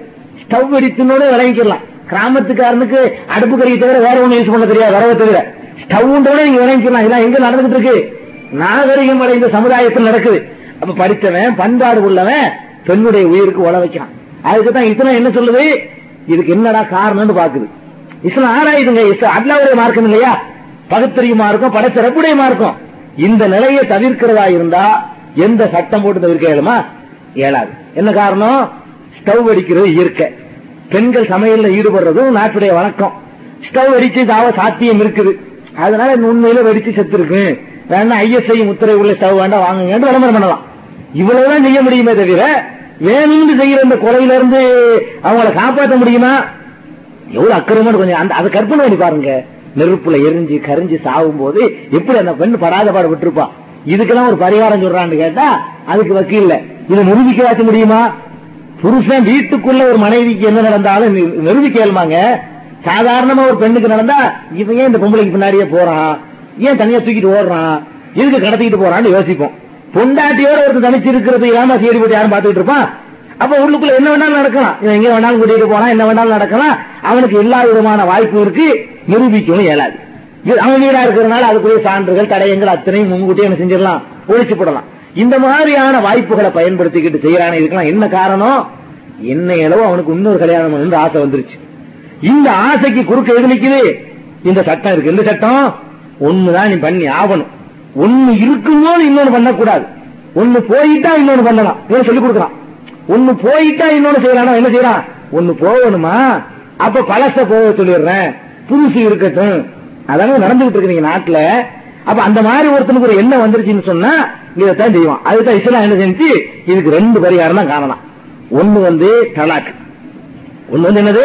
தலாக். சரி அவ ஒரு வேலை மார்க்கத்தில் அனுமதித்தாலும் அவன் முட்டுக்கட்டையா இருப்பா உனக்கு ஒரு சரி வர மாட்டான்னு தெரிஞ்சு அந்த அதிருப்தியில் கொண்டு வரப்பா வேணான்னு தலாக் சொல்லிட்டு வேணான்னு டைவர்ஸ் பண்ணி விட்டுரு. இதுல என்ன பெரிய பிரச்சனை இருக்கு? அயன விதவாதான இஸ்லாத்துல இருக்குது. விதவையில கல்யாணம் பண்றது மார்க்கத்துல உண்டு. அது சர்வ சாதாரணமா நடந்துகிட்டு இருந்துச்சு. இது ஒரு பெரிய பிரச்சனையே கிடையாது. அப்படிப்பட்ட ஒரு பரிகாரம் இருக்கிறதால உனக்கு பிடிக்கலையா? டைவர்ஸ் பண்ணி விடு. இல்ல கூடாதுன்னு கொலை பண்ணி விடுறானே. கொலையில இருந்து உங்களை காப்பாற்ற வேண்டியிருக்க. இது ஒண்ணு. அல்லது என்ன செய்யணும்? இன்னொரு கல்யாணம் தானே ஒண்ணு அதை வச்சுக்கிட்டே பண்ணி தோல. தௌரிக்கு தான் நீ ஆசைப்பட்டு தௌரி இஸ்லாம் அனுமதிக்கணும்னு சொல்ல வரல. அவ உயிரை காப்பாத்துறதுக்காக வேண்டி இன்னொன்னு பண்ணி தொலைச்சிட்டு போ. அப்படின்னு இவனுக்கு பர்மிஷன் கொடுக்குறது எந்த வகையில தப்பு? அப்படி கொடுக்கறதுனால அதனாலதான் இந்த சமுதாயத்துல இது நடக்கவே இல்லை. எல்லா சமுதாயத்திலும் நடந்துருச்சுங்க. இஸ்லாமிய சமுதாயத்தில் ஸ்டவ் அடித்து இளமன் சாவு பூரா என்கிட்ட ஒவ்வொரு நாள் வரக்கூடிய செய்து கட்டிங் பண்ணி வச்சிருக்கிறேன். ஸ்டவ் அடித்து செத்து தான் எடுத்து வச்சிருக்கிறேன். முஸ்லீம் குடும்பம் ஒண்ணு கூட வரல. காதர் பாஷா வீட்டுல நடக்கவே இல்லை. நூறு ஜஹானுக்கு இப்படி ஏற்படவே இல்லை. எல்லாம் வந்து மேரிக்கு ராமாயிக்கு மூக்காய்க்கு தான் நடந்துகிட்டு இருக்கு. அப்ப இதுல என்ன தெரியுது? அப்ப இந்த இஸ்லாமத்துல வந்து இவனுக்கு இந்த தடை போடாத காரணத்தினால அந்த கொல்லணுங்கிற ஒரு வெறி இவனுக்கு வர சான்ஸே இல்லை. இன்னொரு கல்யாணமா பண்ணிட்டு போ வேணாமா அனுப்பி விட்டு போ. அதே மாதிரி அவங்களுக்கும் கொடுத்துருக்கு. பெண்களுக்கும் புருஷன் வேணாம்னு சொன்னா அதையும் அவங்க டைவர்ஸ் பண்ணிக்கிறதுக்கு வேற முறையில. குலா முறையில டைவர்ஸ் பண்ணிக்கிறதுக்கு அதுக்கு மார்க்கத்தில் அனுமதி இருக்கா? தனி விஷயம்.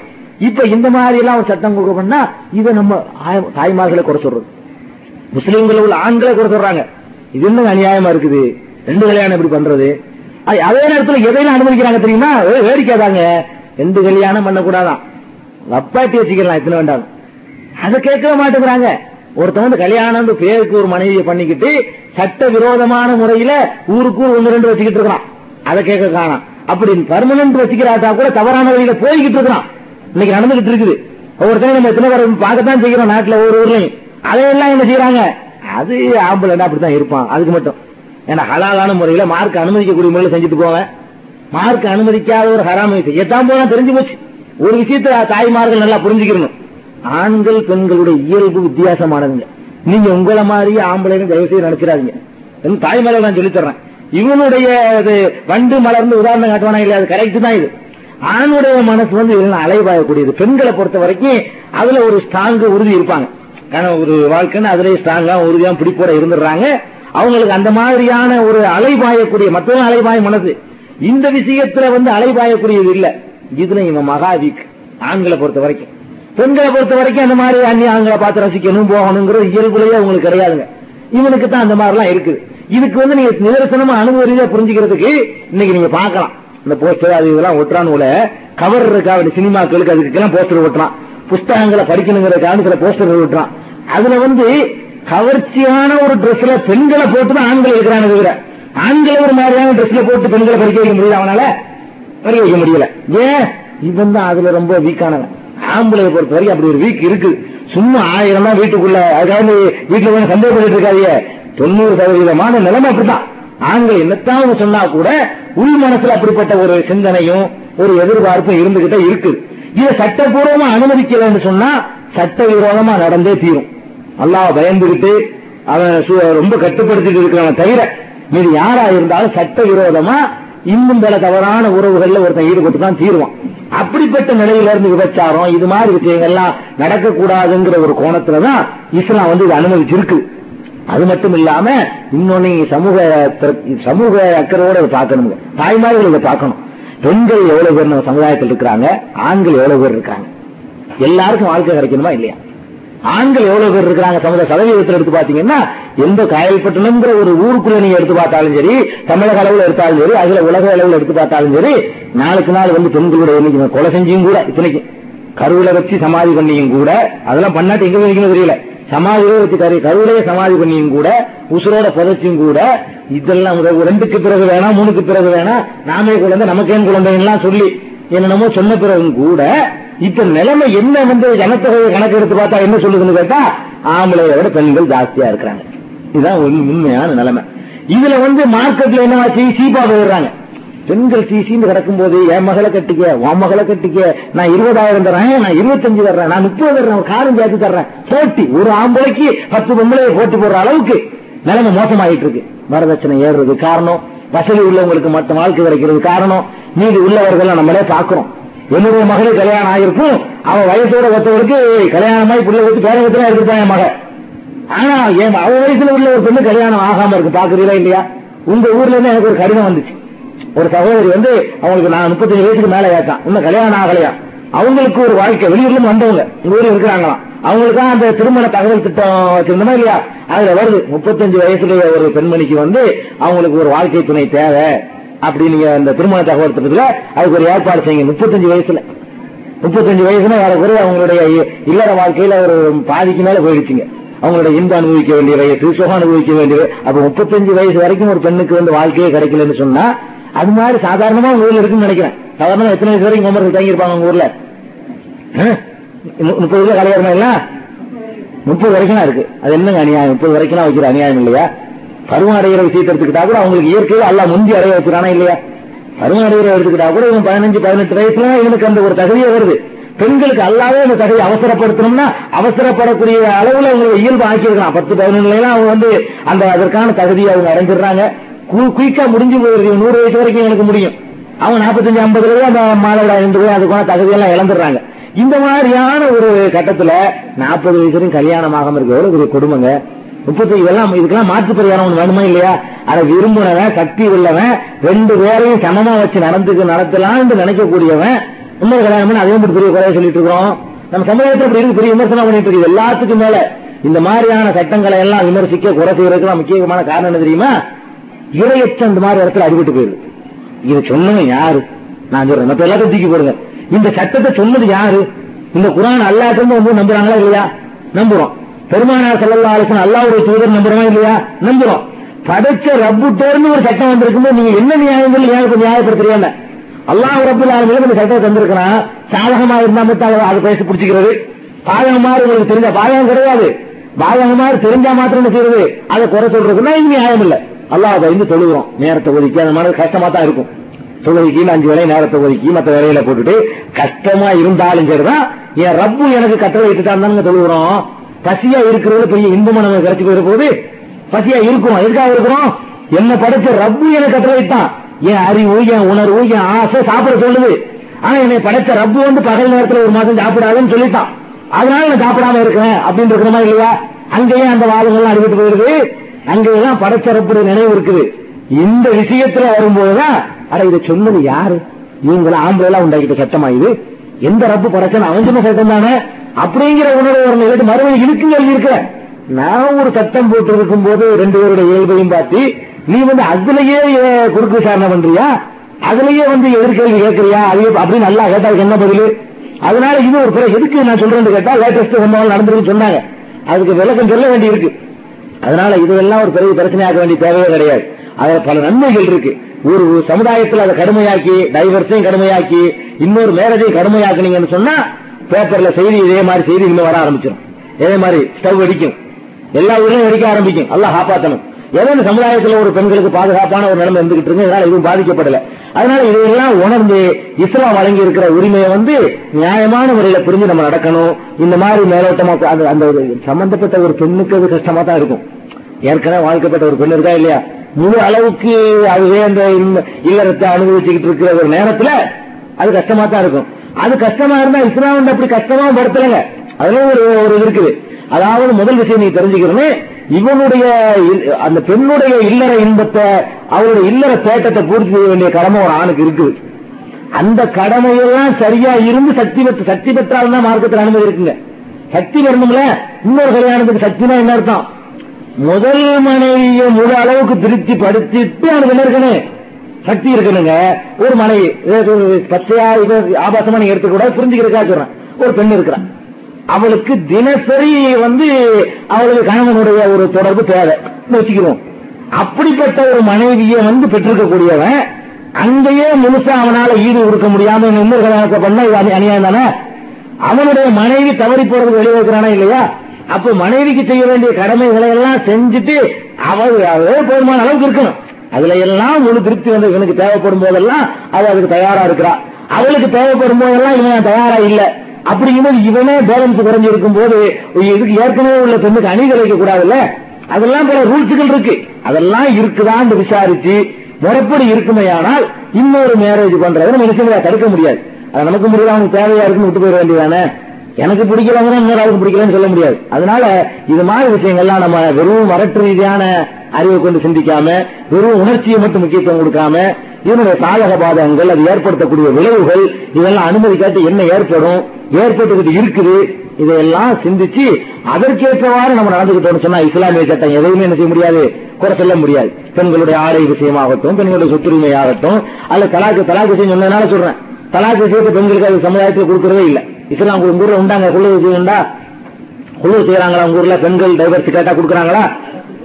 சிரமத்துக்கு மத்தியில் நடக்குது அவங்க சில நிபந்தனைகள் வச்சிருக்காங்க காசு வைக்கிறாங்க செஞ்சு மாப்பிள்ளைக்கு மாப்பிள்ளைக்கு காசு வைக்கிறாங்க மாப்பிள்ளைக்கு காசு வைக்கிறது முறை கிடையாது. ஆனா வாங்கின மகரை வந்து என்ன செய்யணும்? கொடுத்தாவணுங்க கொள்கை செய்யற விஷயம்னு சொன்னா ஒரு பெண்ணுக்கு கணவனை பிடிக்கல. ஆ?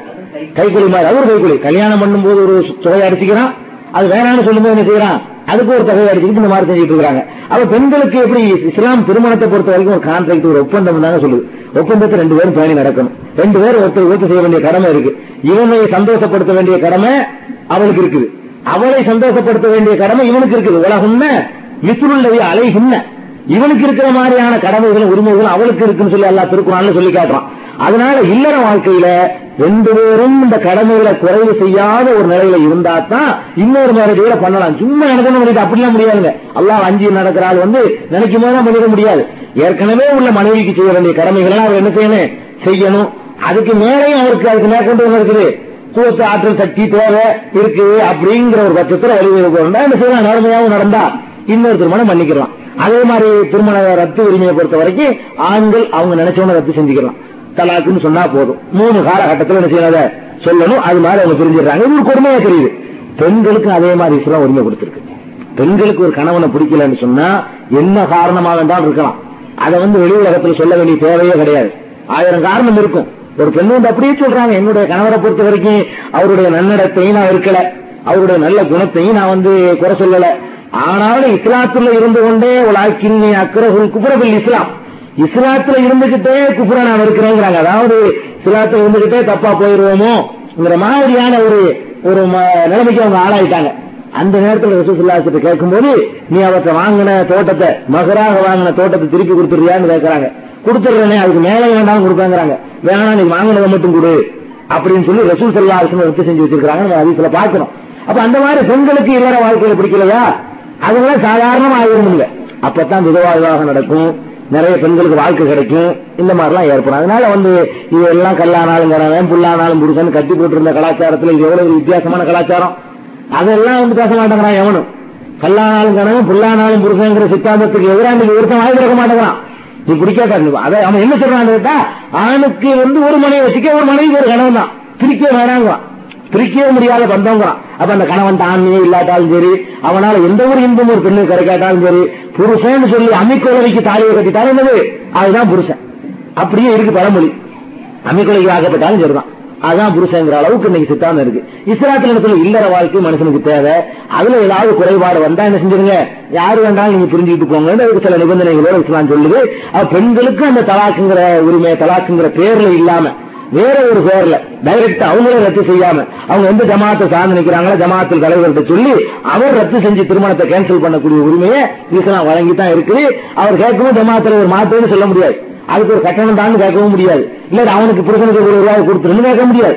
இந்த மாதிரி எளிமையான முறையில எல்லா சட்டங்களையும் சிம்பிளாவும் லேசாவும் இஸ்லாம் ஆக்கி வச்சிருக்கு. ஆக இஸ்லாமிய சட்டங்கள்ல மேலோட்டமா பார்த்துட்டு குறை சொல்றதை தவிர்த்துட்டு அதுல உள்ள நியாயம் என்ன அதுல என்ன தத்துவங்களுக்காக இஸ்லாம் அப்படி சொல்லி இருக்குது அப்படிங்கிறது நம்ம விளங்கணும். அது எப்ப விளங்க முடியும்னு கேட்டா இது அல்லாவுடைய மார்க்கம்.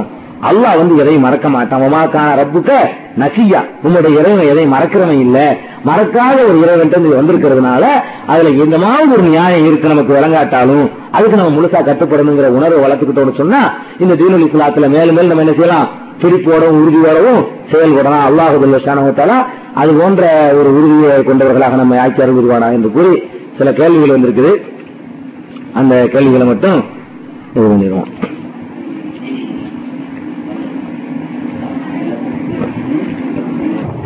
ஒரு கேள்வி கேட்கிறாங்க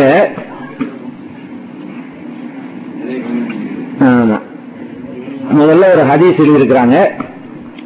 அந்த ஹதீஸ் அடிப்படையில் கேள்வி கேட்டிருக்கிறாங்க. ஹதீஸ் என்ன சொல்லுதுன்னு கேட்டா நீங்கள் தங்கம் வெள்ளி பாத்திரங்கள்ல அருந்தாதீர்கள். எதையும் அருந்தாதீர்கள். அது மாதிரி அதனுடைய தட்டுகள்ல நீங்கள் உண்ணவும் செய்யாதீங்க. ஏன்னு கேட்டா அதெல்லாம் வந்து அவங்களுக்கு உங்களுக்கு முஸ்லீம் அல்லாத அவங்களுக்கு துன்யாவில் அதெல்லாம் உள்ளது உங்களுக்கு அது ஆகரத்தில் கிடைக்கக்கூடியது அப்படிங்கிற ஒரு ஹதீஸ் அரபியோட மூலத்தோட எழுதி புகாரி ஹதீஸ் புகாரி முஸ்லீம்ல உள்ளது. அறிவிப்பாளர் சரி புகாரி முஸ்லீம்ல உள்ள ஒரு ஹதீஸை எழுதி கேள்வி கேட்கிறாங்க. பயன்படுத்துதலில் சாப்பிடுவதும் பருகுவதும் உச்சகட்டமாக இருப்பதால் இவை இரண்டையும் நபி ஸல்லல்லாஹு செல்லும் வஸல்லம் சொல்லி காட்டியிருக்கிறார்கள் எனவே இந்த ஹதீஸ் பயன்படுத்துதலில் அனைத்தையும் எடுக்குமா? அப்படியானால் ஆண்கள் வெள்ளி மோதிரம் செய்ய அணியலாமா? விளக்கவும் அப்படின்னு கேட்டிருக்கிறாங்க. பயன்படுத்துதல் அப்படின்னு ஹதீஸ்ல வாசகம் வரல. ஹதீஸ்ல என்ன வாசகம் வருதுன்னு கேட்டா தங்கமல்லி பாத்திரங்கள்ல குடிக்காதீங்க. தங்கம் தட்டுகள்ல சாப்பிடாதீங்க. தங்கத்தானாலான வெள்ளியாலான தட்டுகள்ல சாப்பிடாதீங்க. அதுல குடிக்காதீங்கன்னு ஹதீஸ் வருது. அப்ப அது அந்த அண்டையும் தான் கு- கு- குறிக்கும். தங்கத்தினாலான தட்டுல சாப்பிடுறத இப்ப தடுக்குது. தங்கத்தானான அஹ், பாத்திரத்துல குடிப்பதையும் அது என்ன செய்யுது? தடுக்குது. அணிகிறத தடுக்கல அந்த ஹதீஸ். இந்த ஹதீஸ் எதை தடுக்கல? அணிவதை தடுக்கல. அணிவதை தடுக்குன்னு சொல்ல வந்தா அவங்க கேள்வி அதுலயே நல்ல பொருத்தமா தான் கேட்டிருக்கிறாங்க. அப்படியானால் ஆண்கள் வெள்ளி மோதிரம் செய்து அணியலாமான்னு கேட்டிருக்காங்க அந்த அர்த்தம் எடுத்தா பெண்களுமே அணியக்கூடாது. அந்த அர்த்தத்துல பயன்படுத்துவது என்பதுல வந்து எல்லாத்தையும் குறிக்கும்னு சொன்னா அப்ப யாரும் அணியக்கூடாது? பெண்கள் தானே அணியக்கூடாது? அந்த அர்த்தம் எடுத்தா ஆண்கள் கூட அதை போட்டிருக்க வேண்டியதில்லை. நகை தங்க வெள்ளி எந்த ரூபத்திலும் பயன்படுத்தக்கூடாதுன்னு சொல்லணும். இது போக சாப்பிடுவது குடிப்பதுன்னு சொன்னது மாத்திரம் இல்லாம ரசூல் செல்லாஹலை செல்லும் வெள்ளி மோதிரத்துக்கு பர்சனலா இணைஞ்சிருக்கிறாங்க. அனுமதி கொடுத்திருக்கிறாங்கல்ல. வெள்ளி மோதிரத்தை அவங்களே இணைஞ்சிருக்கிறாங்க ரசூல் செல்லா செல்லமே அணிஞ்சிருக்கிறாங்க. அவங்களுடைய மா- மோதிரம் மின்மோதை நான் இன்று பார்ப்பது போல் இருக்கிறதுன்னா அனசரவில்லாம அறிவிக்கக்கூடிய ஹதீஸ்களை நம்ம பார்க்கிறோம். வெள்ளியால அவங்களே மோதிரம் அணிஞ்சு காட்டி இருக்கிறதுனாலையும் தங்கம் ஆண்களுக்கு ஹராம் எல்லா வகையிலையும் அப்படின்னு சொன்னதுனாலையும் வெள்ளியும் சேர்த்து சொல்லியிருக்கலாம். வெள்ளியும் சேர்ந்து ஹராமா இருந்தால் எல்லா வகையிலும் ஹராம் இருந்தா அணிஞ்சிருப்பாங்க. ரசூல் பட்டையும் தங்கத்தையும் எடுத்துக்கொண்டு இது என்னோட உம்மத்துல உள்ள ஆண்களுக்கு வந்து ஹராமா இருக்குது பெண்களுக்கு ஹலாலா இருக்குன்னு சொல்லி காட்டுறதுல இருந்து வெள்ளியை வந்து அந்த ஹராம்ல அவங்க கேட்கல. ஆனா வெள்ளியில பாத்திரங்கள் பயன்படுத்துறது தப்பா இருக்குது. அப்படித்தான் நம்ம அதை எடுத்துக்கிற முடியும். புகைப்படம் பிடிக்கலாமா கூடாதா என்பதை விளக்கவும் கேட்டிருக்கிறாங்க. புகைப்படம்னா உருவப்படம் வைங்களேன் அந்த காலம் புகைப்படம் அந்த காலத்துல இல்ல. ஓவியத்துல கைனால வரைஞ்சுக்கிட்டு இருந்தான். அதனுடைய விஞ்ஞான முன்னேற்றம் தான் இது.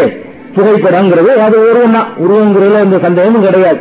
உருவங்களை பொறுத்த வரைக்கும் சில தவிர்க்க இயலாத சில நிலைகளை தவிர பொதுவாக தடுக்கப்பட்டிருக்கிறா ததுகுலில் மலாய்க்கு வைக்கந்தி கல்வும் கொலா தசாவீர் உருவங்களும் மலக்கு நாய்களும் உள்ள வீடுகள்ல மலக்கள் வரமாட்டாங்க அப்படின்னு சொல்லி ஆதாரபூர்வமான ஹதீஸ் இருக்குது. மலக்குன்னா அவர் அமுத்துறை மலக்கு. அதுக்கான இஸ்ராயல் ம- மலக்குள் மௌத்து வரமாட்டாரு. தபிச்சுலாம் நினைக்கக்கூடாது. மலக்கு வரமாட்டாங்கன்னா ரஹமத்துடைய மலக்குன்னு இங்க இஸ்ராயல் இஸ்ராயல் வருது தவறுதலா இஸ்ராயல் ஆள் கிடையாது. அது நா- நாட்டு பழக்கத்துல வருது மலத்தில் மூத்து. அந்த அந்த அர்த்தம் இல்ல. சரி. அப்ப எந்த நேரத்தில் அனுமதிக்கிற முத்து சுருக்கமா வழங்கிக்கிறதா இருந்தா ரெண்டு ஹதீச மட்டும் சொல்றேன் நீ அதை வழங்கிக்கலாம் அஹ் ரசூல் அலி செல்லம் வந்து வீட்டுக்கு வர்றாங்க. ஆயிஷா நாயகி வந்து சிறுமிகளோட சேர்ந்து உட்கார்ந்துக்கிட்டு பொம்மைகளை வச்சு விளையாடுறாங்க. உருவம் உருவப்படம் எல்லாம் ஒண்ணுதான். பொம்மை ஒரு உருவம் தானே. பொம்மைன்னா என்ன பொம்மை? மர பொம்மை மரம் செடி கூடி இந்த பொம்மை இல்லை. உருவ உயிரினங்களுடைய பொம்மையை தான் வச்சு விளையாண்டுட்டு இருக்கிறாங்க. அந்த பொம்மையில கூட ஒரு பொம்மை இருக்குது.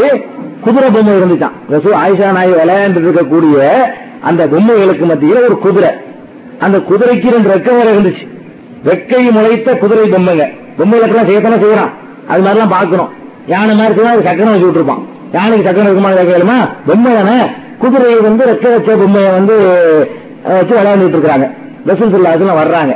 அதை கேட்கறாங்க ஆயிஷா நாயை பார்த்து சொல்றாங்க. பரிசும் லகு ஜினாஹானி. என்ன குதிரைக்கு ரெண்டு ரெக்க வேற இருக்குமோ? குதிரை தானே இருக்குமோ? ரெண்டு ரெக்கை எப்படி இருக்கும்? சில இரவு இறகு இருக்காத அதுதானே பறவைக்கு தானே இருக்க இருக்கும். அப்படின்ற உடனே ஆயிஷா நாயை சொல்றாங்க சுலைமான் நபிட்டு இருந்து ஒரு குதிரைக்கு ரெக்க இருந்துச்சாமல. அது அந்த பொம்மையா இருக்கக்கூடாதுன்னு அது- அது தர்க்கம் பண்றாங்க. ரசூல் சல்லா அதை கேட்டுட்டு கடவாய் பொருட்கள் தெரியும் அளவுக்கு ஹத்தார் ஆயிரத்து நவாஜி தகுங்கிறாங்க அவங்களுடைய கடவாய்ப்பல்லை நான் பார்க்கிற அளவுக்கு ரசூல் சொல்லாசனம் சிரிச்சாங்கன்னு இருக்குது இது உருவம் தான் இது வந்து கூட அவங்க தூக்கி வெளியே உருண்டுப்பாங்க வந்தவன. என்ன விளையாண்டுட்டு இருக்க? உருவத்தை கொண்டாந்து விளையாடுறியா? அப்படின்னு செஞ்சிருப்பாங்க அது அவங்களோட சேர்ந்து வாதம் பண்ணிக்கிட்டு ஒரு ஜமாஸ் பண்ணிக்கிட்டு அவங்க சிரிச்சுக்கிட்டு இருக்கிறது அங்கீகாரம் பண்ணிருக்கிறாங்க என்னது? இந்த உருவம் கூடும் வழங்குது உருவம் கூடாதுன்ற ஹதீஸ் வந்து இருக்குது இந்த உருவம் வீட்டுல பொம்மை வச்சு விளையாடப்பட்டு இருக்கிறது கூடும் இந்த ஒரு பொம்மை மட்டும் வச்சிருக்கல. வனாத்தின் ஒரு பல பொம்மைகளை விளையாடிட்டு இருக்காங்க அதுல ஒரு பொம்மை இப்படி விசித்திரமா இருந்துச்சு. அது வந்து ஞாபகத்தில் வச்சுக்கிறீங்க அப்ப இன்னொரு அதிசயம் வருது ரசூல்லா அதுல வர்றாங்க வீட்டுக்கு. ஒரு ஜன்னல்ல திரைச்சீலை தொங்க விட்டுருவாங்க இல்லையா? திரைச்சீலை தொங்க விட்டுருக்கு. அதுல உருவங்கள் வரையப்பட்டிருக்குது. அப்படிப்பட்ட ஒரு நிலையில ரசூல் சல்லாஹலம் கோபமா யா ஐஷா அமீத்தி அன்னி கிராமைக்கு உன்னுடைய அந்த திரைச்சீலைய அப்புறப்படுத்துங்கிறாங்க. அப்புறப்படுத்திட்டாங்க. அப்புறம் என்ன செஞ்சாங்க? அந்த உருவங்கள் வரைந்த திரைச்சிலைய தலையணை இருக்கா இல்லையா? தலையணையா செஞ்சுட்டாங்க. ரெண்டா கிழிச்சு ரெண்டு தலையணையா செஞ்சு போட்டாங்க. அதுல ரசூசல்லாசலம் படுத்துக் கொள்வார்கள் இது இருக்குது. அதே உருவம் தான் மேல தொங்க விட்டு இருக்கும் போல தடுக்கப்பட்ட அதே இது கீழே தலைவணி ஆக்கும்போது என்ன செய்யப்படல தடுக்கப்படல இதுவும் ஆதாரப்பூர்வமான ஹதீஸ் முஸ்லீம்ல இடம்பெற்றிருக்குது. இப்ப இதுல என்ன வழங்குது? உருவங்கள் கூடாதுங்கிறதும் இருக்கு. அனுமதிக்கப்பட்டது என்ன அனுமதிக்கப்பட்டது? இந்த ரெண்டுல உள்ள பூர்வமசத்தை நம்ம சிந்திக்கலாம். இதுக்கு எந்த ஒரு மதிப்பும் கொடுக்கப்படுறதில்ல. எதுக்கு? இந்த பொம்மை இருக்க தூக்கி போட்டு விளையாடும் தூக்கி காலில் விட்டு மிதிக்க அந்த பிள்ளைகளோ கோபத்துல அந்த பொம்மையை விட்டுக்கிட்டு ஒரு ஆள் மேல ஏறி அதுக்கு எந்த ஒரு மதிப்பும் கொடுக்கறதில்ல. மதிப்பு கொடுக்கப்படாத வகையில் பயன்படுத்தப்பட்டிருக்கு அந்த உருவம். வேற முடிச்சுட்டு மீதி கேள்வி அங்க வச்சுக்கிறோமா? சரி சரி. அது மாதிரி எத்தனை இந்த கேள்வி முடிச்சிருவோம். அது மாதிரி இருக்குது. அதே மாதிரி தலைவாணி இருக்கிறவங்க திரைச்சீரில் தொங்க விட்டு இருக்கும்போது ஒரு அந்தஸ்தோடவும் அது உயர்ந்த இடத்துலயும் அடிக்கடி பார்க்கக்கூடிய இடத்துலயும் இருக்கும். தலைவாணியில இருக்கும்போது என்ன பிசு கூட வேண்டிய தலை வைக்குவோம் என்ன தலைவர் வைக்கும் அதுக்கு மதிப்பு கொடுக்க மாட்டோம். அது காலை காலை மட்டும் மிதிப்பு சமயத்துல பல விதமான ஒரு நிலைமை. அதெல்லாம் வச்சு பார்த்தோம்னு சொன்னா அந்த மாதிரியான இதை வச்சு பார்த்தோம்னு சொன்னா மரியாதை மதிப்பு அந்தஸ்து கொடுக்கிற மாதிரி அதுக்கு ஒரு கணம் கொடுக்கிற மாதிரி ரூபத்துல பயன்படுத்தக்கூடிய உருவங்கள் தான் தடுக்கப்பட்டிருக்கு. அது இல்ல ஒரு ஆல்பத்துல வச்சு பெட்டில பூட்டி குடிச்சு எடுத்து பாக்குறான் அது கூடாது. பேப்பர் வாங்குறீங்க கணக்கு வாங்குறீங்க. அதுல உருவங்கள் வருது. அதை வச்சிருக்க கூடாதுன்னு சொல்ல முடியுமா? அதை வாங்குவோம் உருவமே நமக்கு லட்சியமே கிடையாது. வாங்குவோம் படிப்போம் அதுல என்ன செய்வோம்? போட்டணும் அடிப்போம் தூக்கியும் போடுவோம் ஆளுக்கையும் தொடச்சிக்கிடுவோம் சாப்பிட்டு கை குறைக்கவும் பயன்படுத்துவோம். அதுல உள்ள உருவம் நமக்கு உருவம் எந்த ஒரு வெயிட்டு கொடுக்கறது இல்லை. ஆக அதுக்கு கேவலமாக அதுக்கு ஒரு பெரிய அதுக்குன்னு ஒரு தனி அந்தஸ்து கொடுத்து பயன்படுத்தப்படாத ஒரு நிலையில இருந்தால் அது போன்ற உருவங்களுக்கு அனுமதி இருக்குது. அது இல்லாததுக்கு அனுமதி இல்லைங்கிறதான் எல்லா அதிசுகளும் இணைச்சு பார்க்கணும் நமக்கு விளங்குது. இன்னும் வந்து ஒரு அஞ்சாறு கேள்விகள் ஒரு ஆளுடைய கேள்வி தான் இப்ப சொல்லியிருக்கிறேன் ஆ? இன்னும் சின்ன கேள்விட்டேன் இன்னும் சொல்ல போயிட்டு கூறும் கூடாது. அதாவது கூடுமானதும் இருக்குது கூடாதும் இருக்கு. இன்னொரு நாலஞ்சு கேள்வி இருக்குது. அது சொல்லிடுமாங்க சுருக்கமான கேள்வி தான் சொல்லிக்கிறீங்களா சரி. குஸ்லி லேட்டஸ்ட் தேவையான கேள்வி. குற்றாலத்தில் உள்ள அருவிகளில் அதிகமான முஸ்லீம்கள் சென்று குளிக்கின்றனர். அங்கு ஆண்கள் பெண்கள் என்று பிரிந்து குளித்தாலும் ஒருவரை ஒருவர் பார்க்கின்ற வகையில் உள்ளது. இதற்கு இஸ்லாத்தில் அனுமதி உண்டாண்டு கேட்கிறாங்க. இது நல்லா தெரியும் கண்டிப்பா அனுமதி இல்லைன்னு அதாவது குளிக்க அனுமதி இருக்கே தவிர அதுக்கு வந்து பெண்கள் குளிக்கிற வந்து குளிக்கும் போது மார்க்கம் எந்த மாதிரி லிபாஸ் அணியச்சோ அந்த லிபாஸ்ல இருக்க முடியாது. அப்படியே முழுக்கை சட்டையோட ஃபுல்லா அறிஞ்சுக்கிட்டு இருந்தா கூட ஈரங்கள் படும் பொழுது அந்த கன வருமானங்கள்லாம் தெரியத்தான் செய்யும். அந்த வகையில பாக்குறதும் கூடாது தானே அதனால குளிக்கிறதுங்கிற ஒரு நிலையில வந்து அப்படி இருக்கிறதுனால குளிக்க அருவியில குளிக்கிறது கூடும் வேணும்னா சிற்றருவியில போய் தனித்தனி ரூம் மாதிரி கட்டி விட்டுருக்கான் அதுல போய் பாதுகாப்போட குளிக்க முடிஞ்சா அது தப்புன்னு சொல்ல முடியாது. குளிக்கிறது தப்பு கிடையாது. அதில் வந்து பயனெல்லாம் இருந்தா செய்யலாம். ஒழுக்க கேடுக்கு வந்து அது வந்து ஒரு நாகரிகம் உள்ளவங்க செய்யற காரியமா இல்ல. இன்னும் சொல்ல போனா ஆண்களே இப்படி ஓப்பன் பிளஸ்ல தனியா குளிக்க கூடாது ஆபீஸ்ல இருக்காங்க காலியா இருக்கும்போது கூட அப்படி குளிக்க கூடாது குளிக்கும் போது மறைத்துக் கொள்ளுங்க ஆண்களுக்கு ஆண்களை சொல்லப்பட்டிருக்கும் போது இப்படி எல்லாம் போய்கிட்டு எல்லாரும் பாக்குற மாதிரி பல விதமான ரூபத்திலையும் எங்களுக்கு வந்து அது அது கூட மார்க்கத்தில் அனுமதிக்கப்பட்டது கிடையாது. கசர் தொழுகை உண்டா? எப்படி தொழுவது? என்று ஒரு கேள்வி கேட்டிருக்கிறாங்க. கசர் தொழுகைன்னு சொன்னா நான்கு ரக்காத்து தொழுகைகளை இரண்டு ரக்காத்தா தொழுகிறதுக்கு பேர் கசர். கசர்னா குறைக்கிறதுன்னு அர்த்தம். இதை ரசூல் செல்லா அலை செல்லும் பிரயாணத்துல போகும்போது இப்படி செஞ்சிருக்கிறாங்க. பிரயாணத்துல போறார்களே ஆனால் நான்கு ரக்காத்து தொழுகைகளை இரண்டு ரக்காத்தா தொழுதுருவாங்க.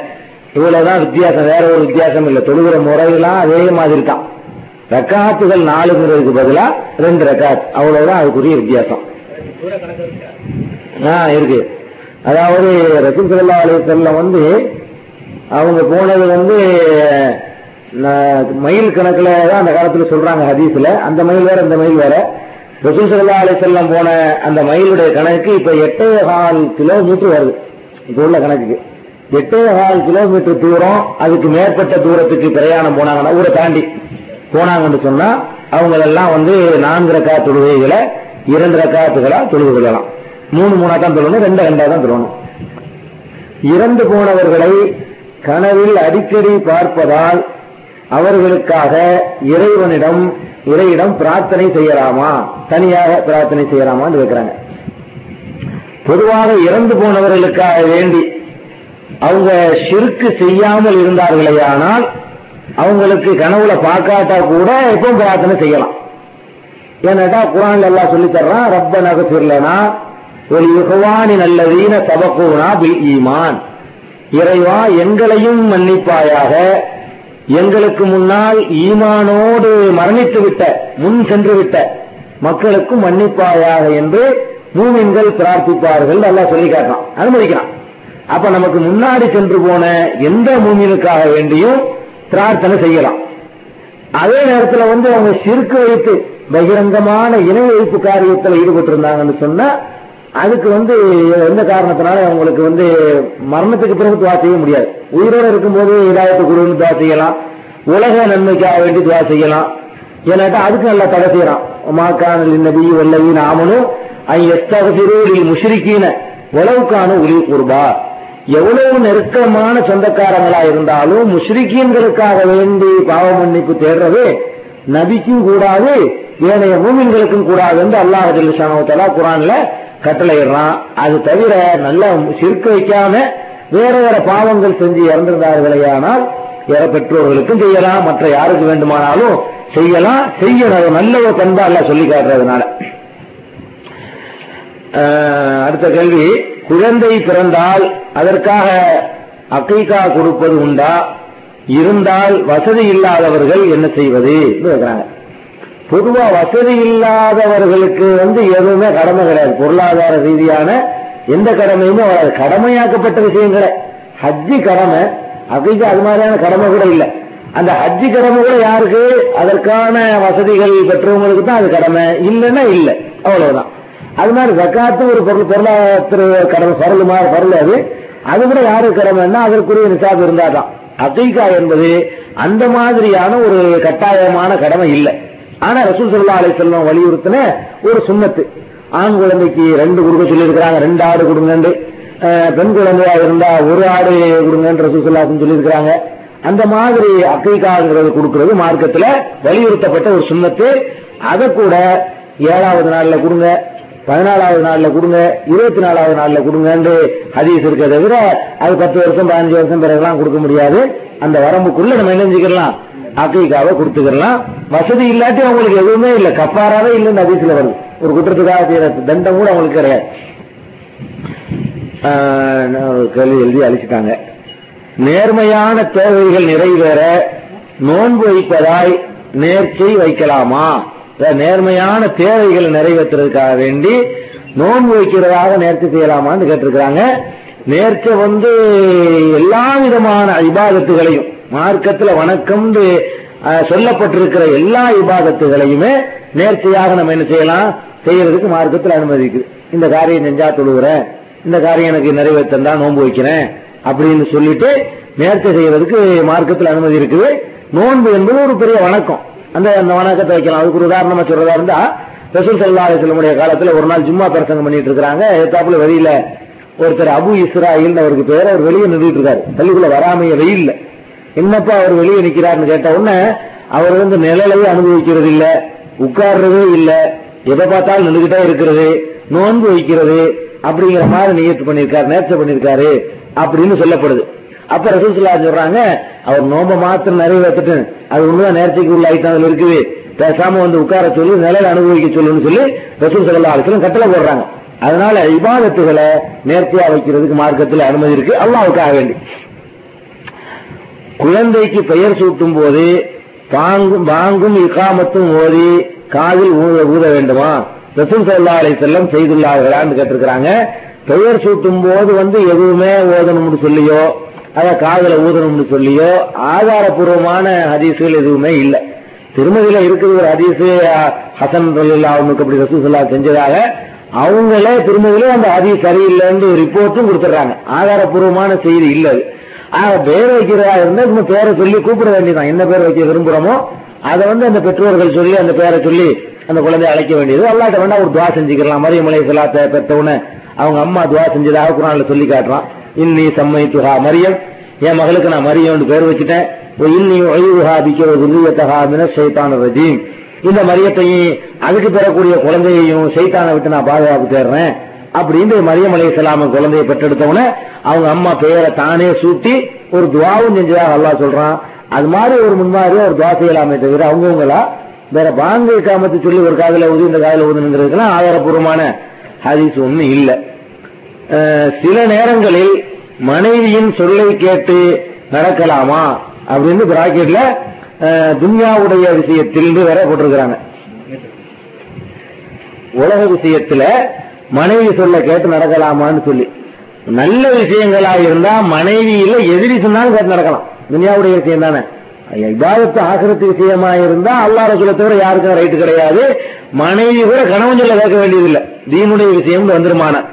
தீன் அல்லாத விஷயமா இருக்குமே ஆனால் மனைவி இல்ல ஒரு எதிரியே சொல்றாரு. பெரிய ரகல நடந்துட்டு கண்டிப்பா போவாதுன்னு நான் நம்புறேன் அந்த சொல்ல. நான் கேட்டு நடக்கத்தானே வேணும்?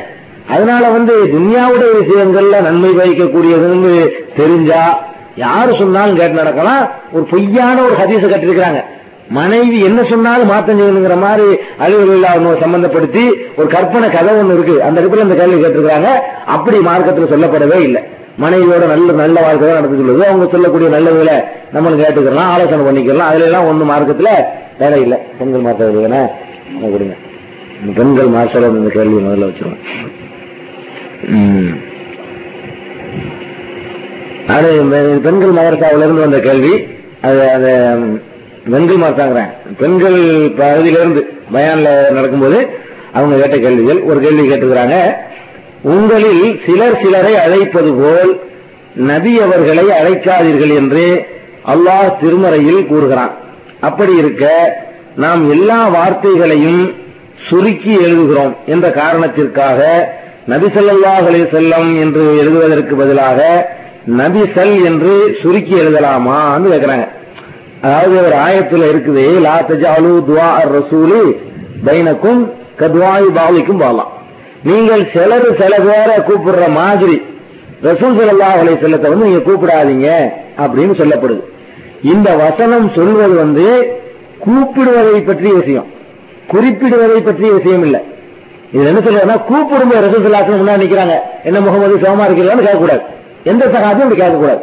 ஏன்னா மற்ற மனிதர்கள் அழைக்கிற மாதிரி ரசூல் அழைக்கக்கூடாதுன்னு அழைக்க கூடாதுன்னு அழைக்கிற விஷயத்துக்கு தான் அந்த ஆயத்துல சொல்லப்படுதே தவிர இப்போ சொல்றோம். முகமதுன்னு தான் சொல்லுவோம். முகமது ரசூல்லான்னு தான் சொல்லுவோம். பேரையே சொல்லக்கூடாதுன்னு அர்த்தம் இல்ல.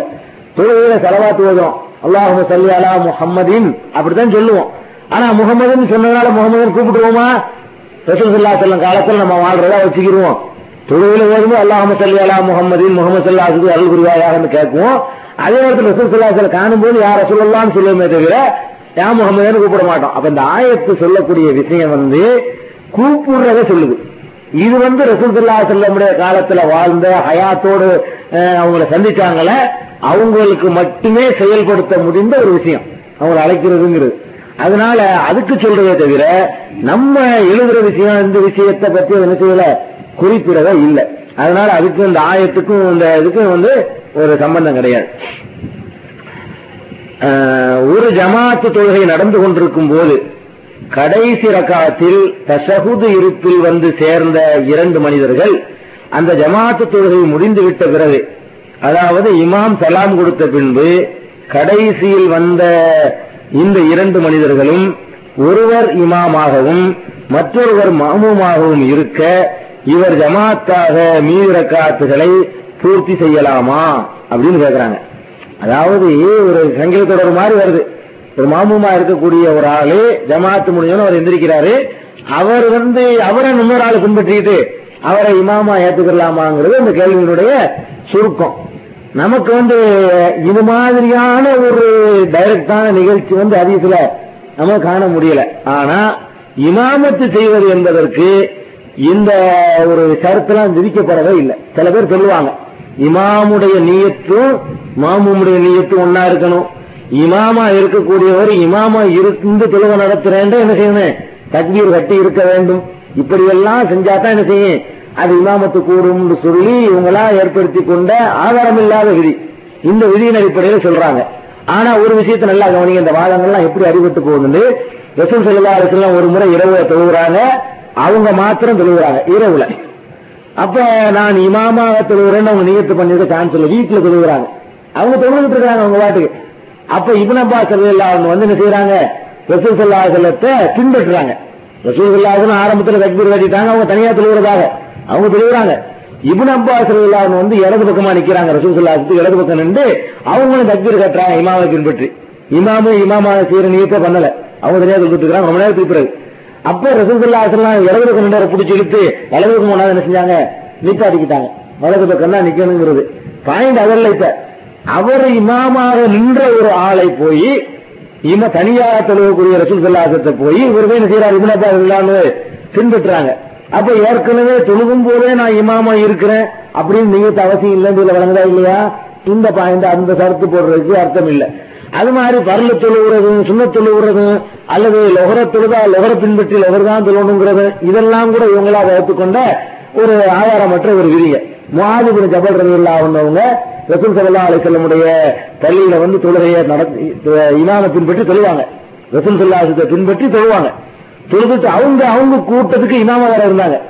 இந்த பள்ளியில தொழுது அந்த பள்ளிக்கு வர்றது அவரை எதிர்பார்த்துட்டு அங்க அந்த மக்கள்லாம் இருக்கும். இங்க ரசூல் பின்பற்றி தொழுதுட்டு போய் அதே தொழுகைய இவங்க போய் அவங்களுக்கு என்ன செய்யறாங்க இமாமத்து செய்வாங்க. இப்ப நீங்க கவனிக்க வேண்டியது என்ன? ஒரு தடவை தொழுகணும் கடமை நீங்குது மாதிரி ஜப்பல் ரசூல் சல்லாசத்தை பின்பற்றி என்ன தொழுதாங்க? லோகர்னு வச்சுக்கணும் உதாரணத்துக்கு. ரசூல் சல்லாசத்தை பின்பற்றி லோகர் தொழுவதாகத்தான் அவங்க மனசுல என்ன இருக்கும்? எண்ணம் இருந்திருக்கும். லோகரை தொழுவிட்டாங்க இப்ப ரெண்டாவது தொழுவது என்னது? தொழுக வந்து நபிலான அல்லது எக்ஸ்ட்ராவான தொழுக மாமூன்களுடைய தொழுக வந்து கடமையான தொழுக. அப்படிப்பட்ட வித்தியாசம் இணைஞ்சிருக்கு வந்திருக்கு. ஜமாத்தெல்லாம் முடிந்த பிறகு ஒருத்தர் வர்றாரு. ரசூசுல்லா சொல்லுங்க தொழுக வர்றாரு. ஜமாத்து முடிஞ்சு போச்சு. அப்ப ரசூசுல்லா சொல்றாங்க இவருக்கு யாராவது சதக்கா செய்றீங்களான்னு கேட்கறாங்க என்ன சதக்கான்னா அவரோட சேர்ந்து தொழுவுங்க. நன்மையை சதக்காவா கொடுங்கன்னு சொல்லி சொல்றாங்க. அப்ப தொழுகை ஒரு ஆளையே பிடிச்சி. அவருக்கு ஜமாத்து நன்மை கிடைக்கிட்டுங்கிறதுக்காக சேர்ந்துருவோம்னு சொல்லி சொல்றதா இருந்தா அப்ப ஜமாத்து நடத்துறதுக்கு இப்படிலாம் ஒரு சருத்து இதெல்லாம் இல்லைன்னு தெரியுது. இப்ப ஒரு இமாம செய்யறாரு அவர் பின்பற்றி நான் நாலா ரகாத்துல தொழுகிறேன் நான் சலாம் கொடுத்து எந்திரிக்கும் போது இன்னொருத்தர் வந்து என்னை பின்பற்றி தருகிறாரு அழகா சொல்லலாம் ஆஹ் ஞாபகம் முடிக்கும் அவர் பின்பற்றி தருவாரு சொல்லுறாரு. இப்படியே போயிட்டு இருக்கு ஒன்னும் மார்க்கத்துல என்ன இல்ல. எந்த தடையும் கிடையாது. தொழக்கூடிய யாரை பின்பற்றி வேண்டுமானாலும் இன்னொரு ஆள் வந்து நெஞ்சுக்கலாம் தொழுதுக்கலாம். அவருடைய தொழுகைக்கு இடையூறு வந்துடக்கூடாது. மகரின் தொழுகிறாளை பின்பற்றிக்கிட்டு வந்துகிட்டு அசர ஒருத்தர் வந்து சொல்ல முடியாது. அசையாவது தொழுகிறலாம். விஷாவை தொழுகிற முடியுமா? மகரிவு மகரிவு தொழுவக்கூடிய ஒரு ஆளை பின்பற்றி அசர கூட தொழுக. ரெண்டு காலத்துல தொழுக சிக்கலாகிக்கணும் இடையில முடிக்கிற மாதிரி வரும். அது மாதிரி நம்ம தொழில் இறந்தில் இல்லாத வகையில செஞ்சுக்கலாம். பர்தா என்ற ஒரு தனி ஆடை அவசியம் இல்லை நாம் சாதாரணமாக அணியக்கூடிய ஆடைகளை வைத்து மட்டுமே உடலின் பாகங்களை மறைத்துக் கொள்வது போதுமானது என்பது தங்கள் கருத்து. ஆனாலும் இன்றைய காலத்தில் வரக்கூடிய ஆடைகள் எதிலும் பூ அலங்காரங்கள் ஜரிகை அலங்காரங்கள் போன்ற பட்டு பட்டு போன்றவை உள்ளன. இவற்றை வைத்து நம் உடலை மறைக்கும் போது அது அந்நிய ஆண்களின் கவனங்களை ஈர்க்கும் அல்லவா? எனவே அந்த ஆடைகளின் அலங்காரத்தை மறைக்க அதற்கும் மேலே பர்தா என்று சொல்லப்படும் அந்த ஆடையை அணியலாம் தானே என்று கேட்டுக்கிறாங்க. அதாவது என்ன கேட்கிறாங்கன்னு கேட்டா பருதாண்டு ஒரு ஒரு ட்ரேட்மார்க்கான ஒரு ஆடை மார்க்கத்துல கிடையாது.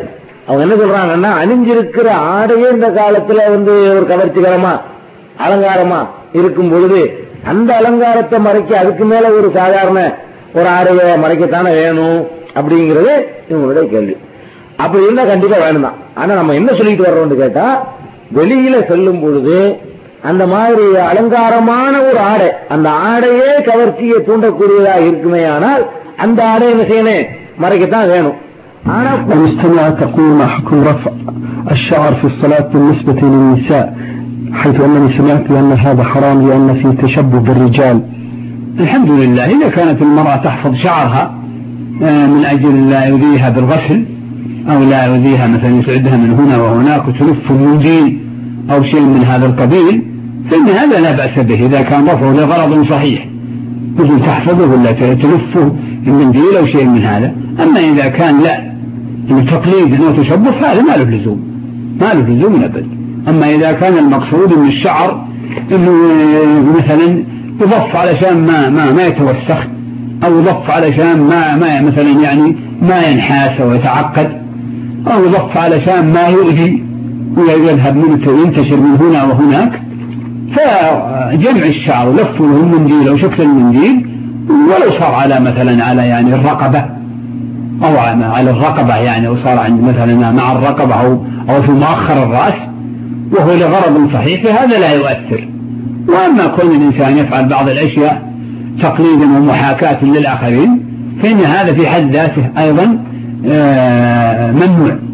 تقليد مثلا تقليد الأجانب وتقليد غير المسلمين وتقليد أصحاب الأزياء غير محمودة ولا مقبولة هذا في حد ذاته ممنوع ولا ينبغي أبدا لما فيه من الأذى ولأن لأن لأننا نهينا عن التشبه بغيرنا هذا من جانب ولأن ولأن أيضا محاولة التشبه محاولة المحاكاة معناها أن الإنسان يرى أن ما له شخصية والإنسان يعني ما له ما له يعني ما له اعتبار.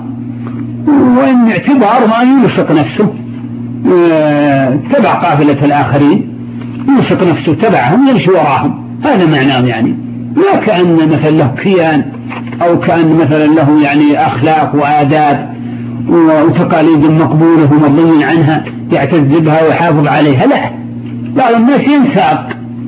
ولو سألته ما عنده جواب إنما هو معنى معنى يعني لسان حاله يقول إن هذا ضايع ويلتمس من يمشي خلفه. وتجدهم يقلدون ويبالغون في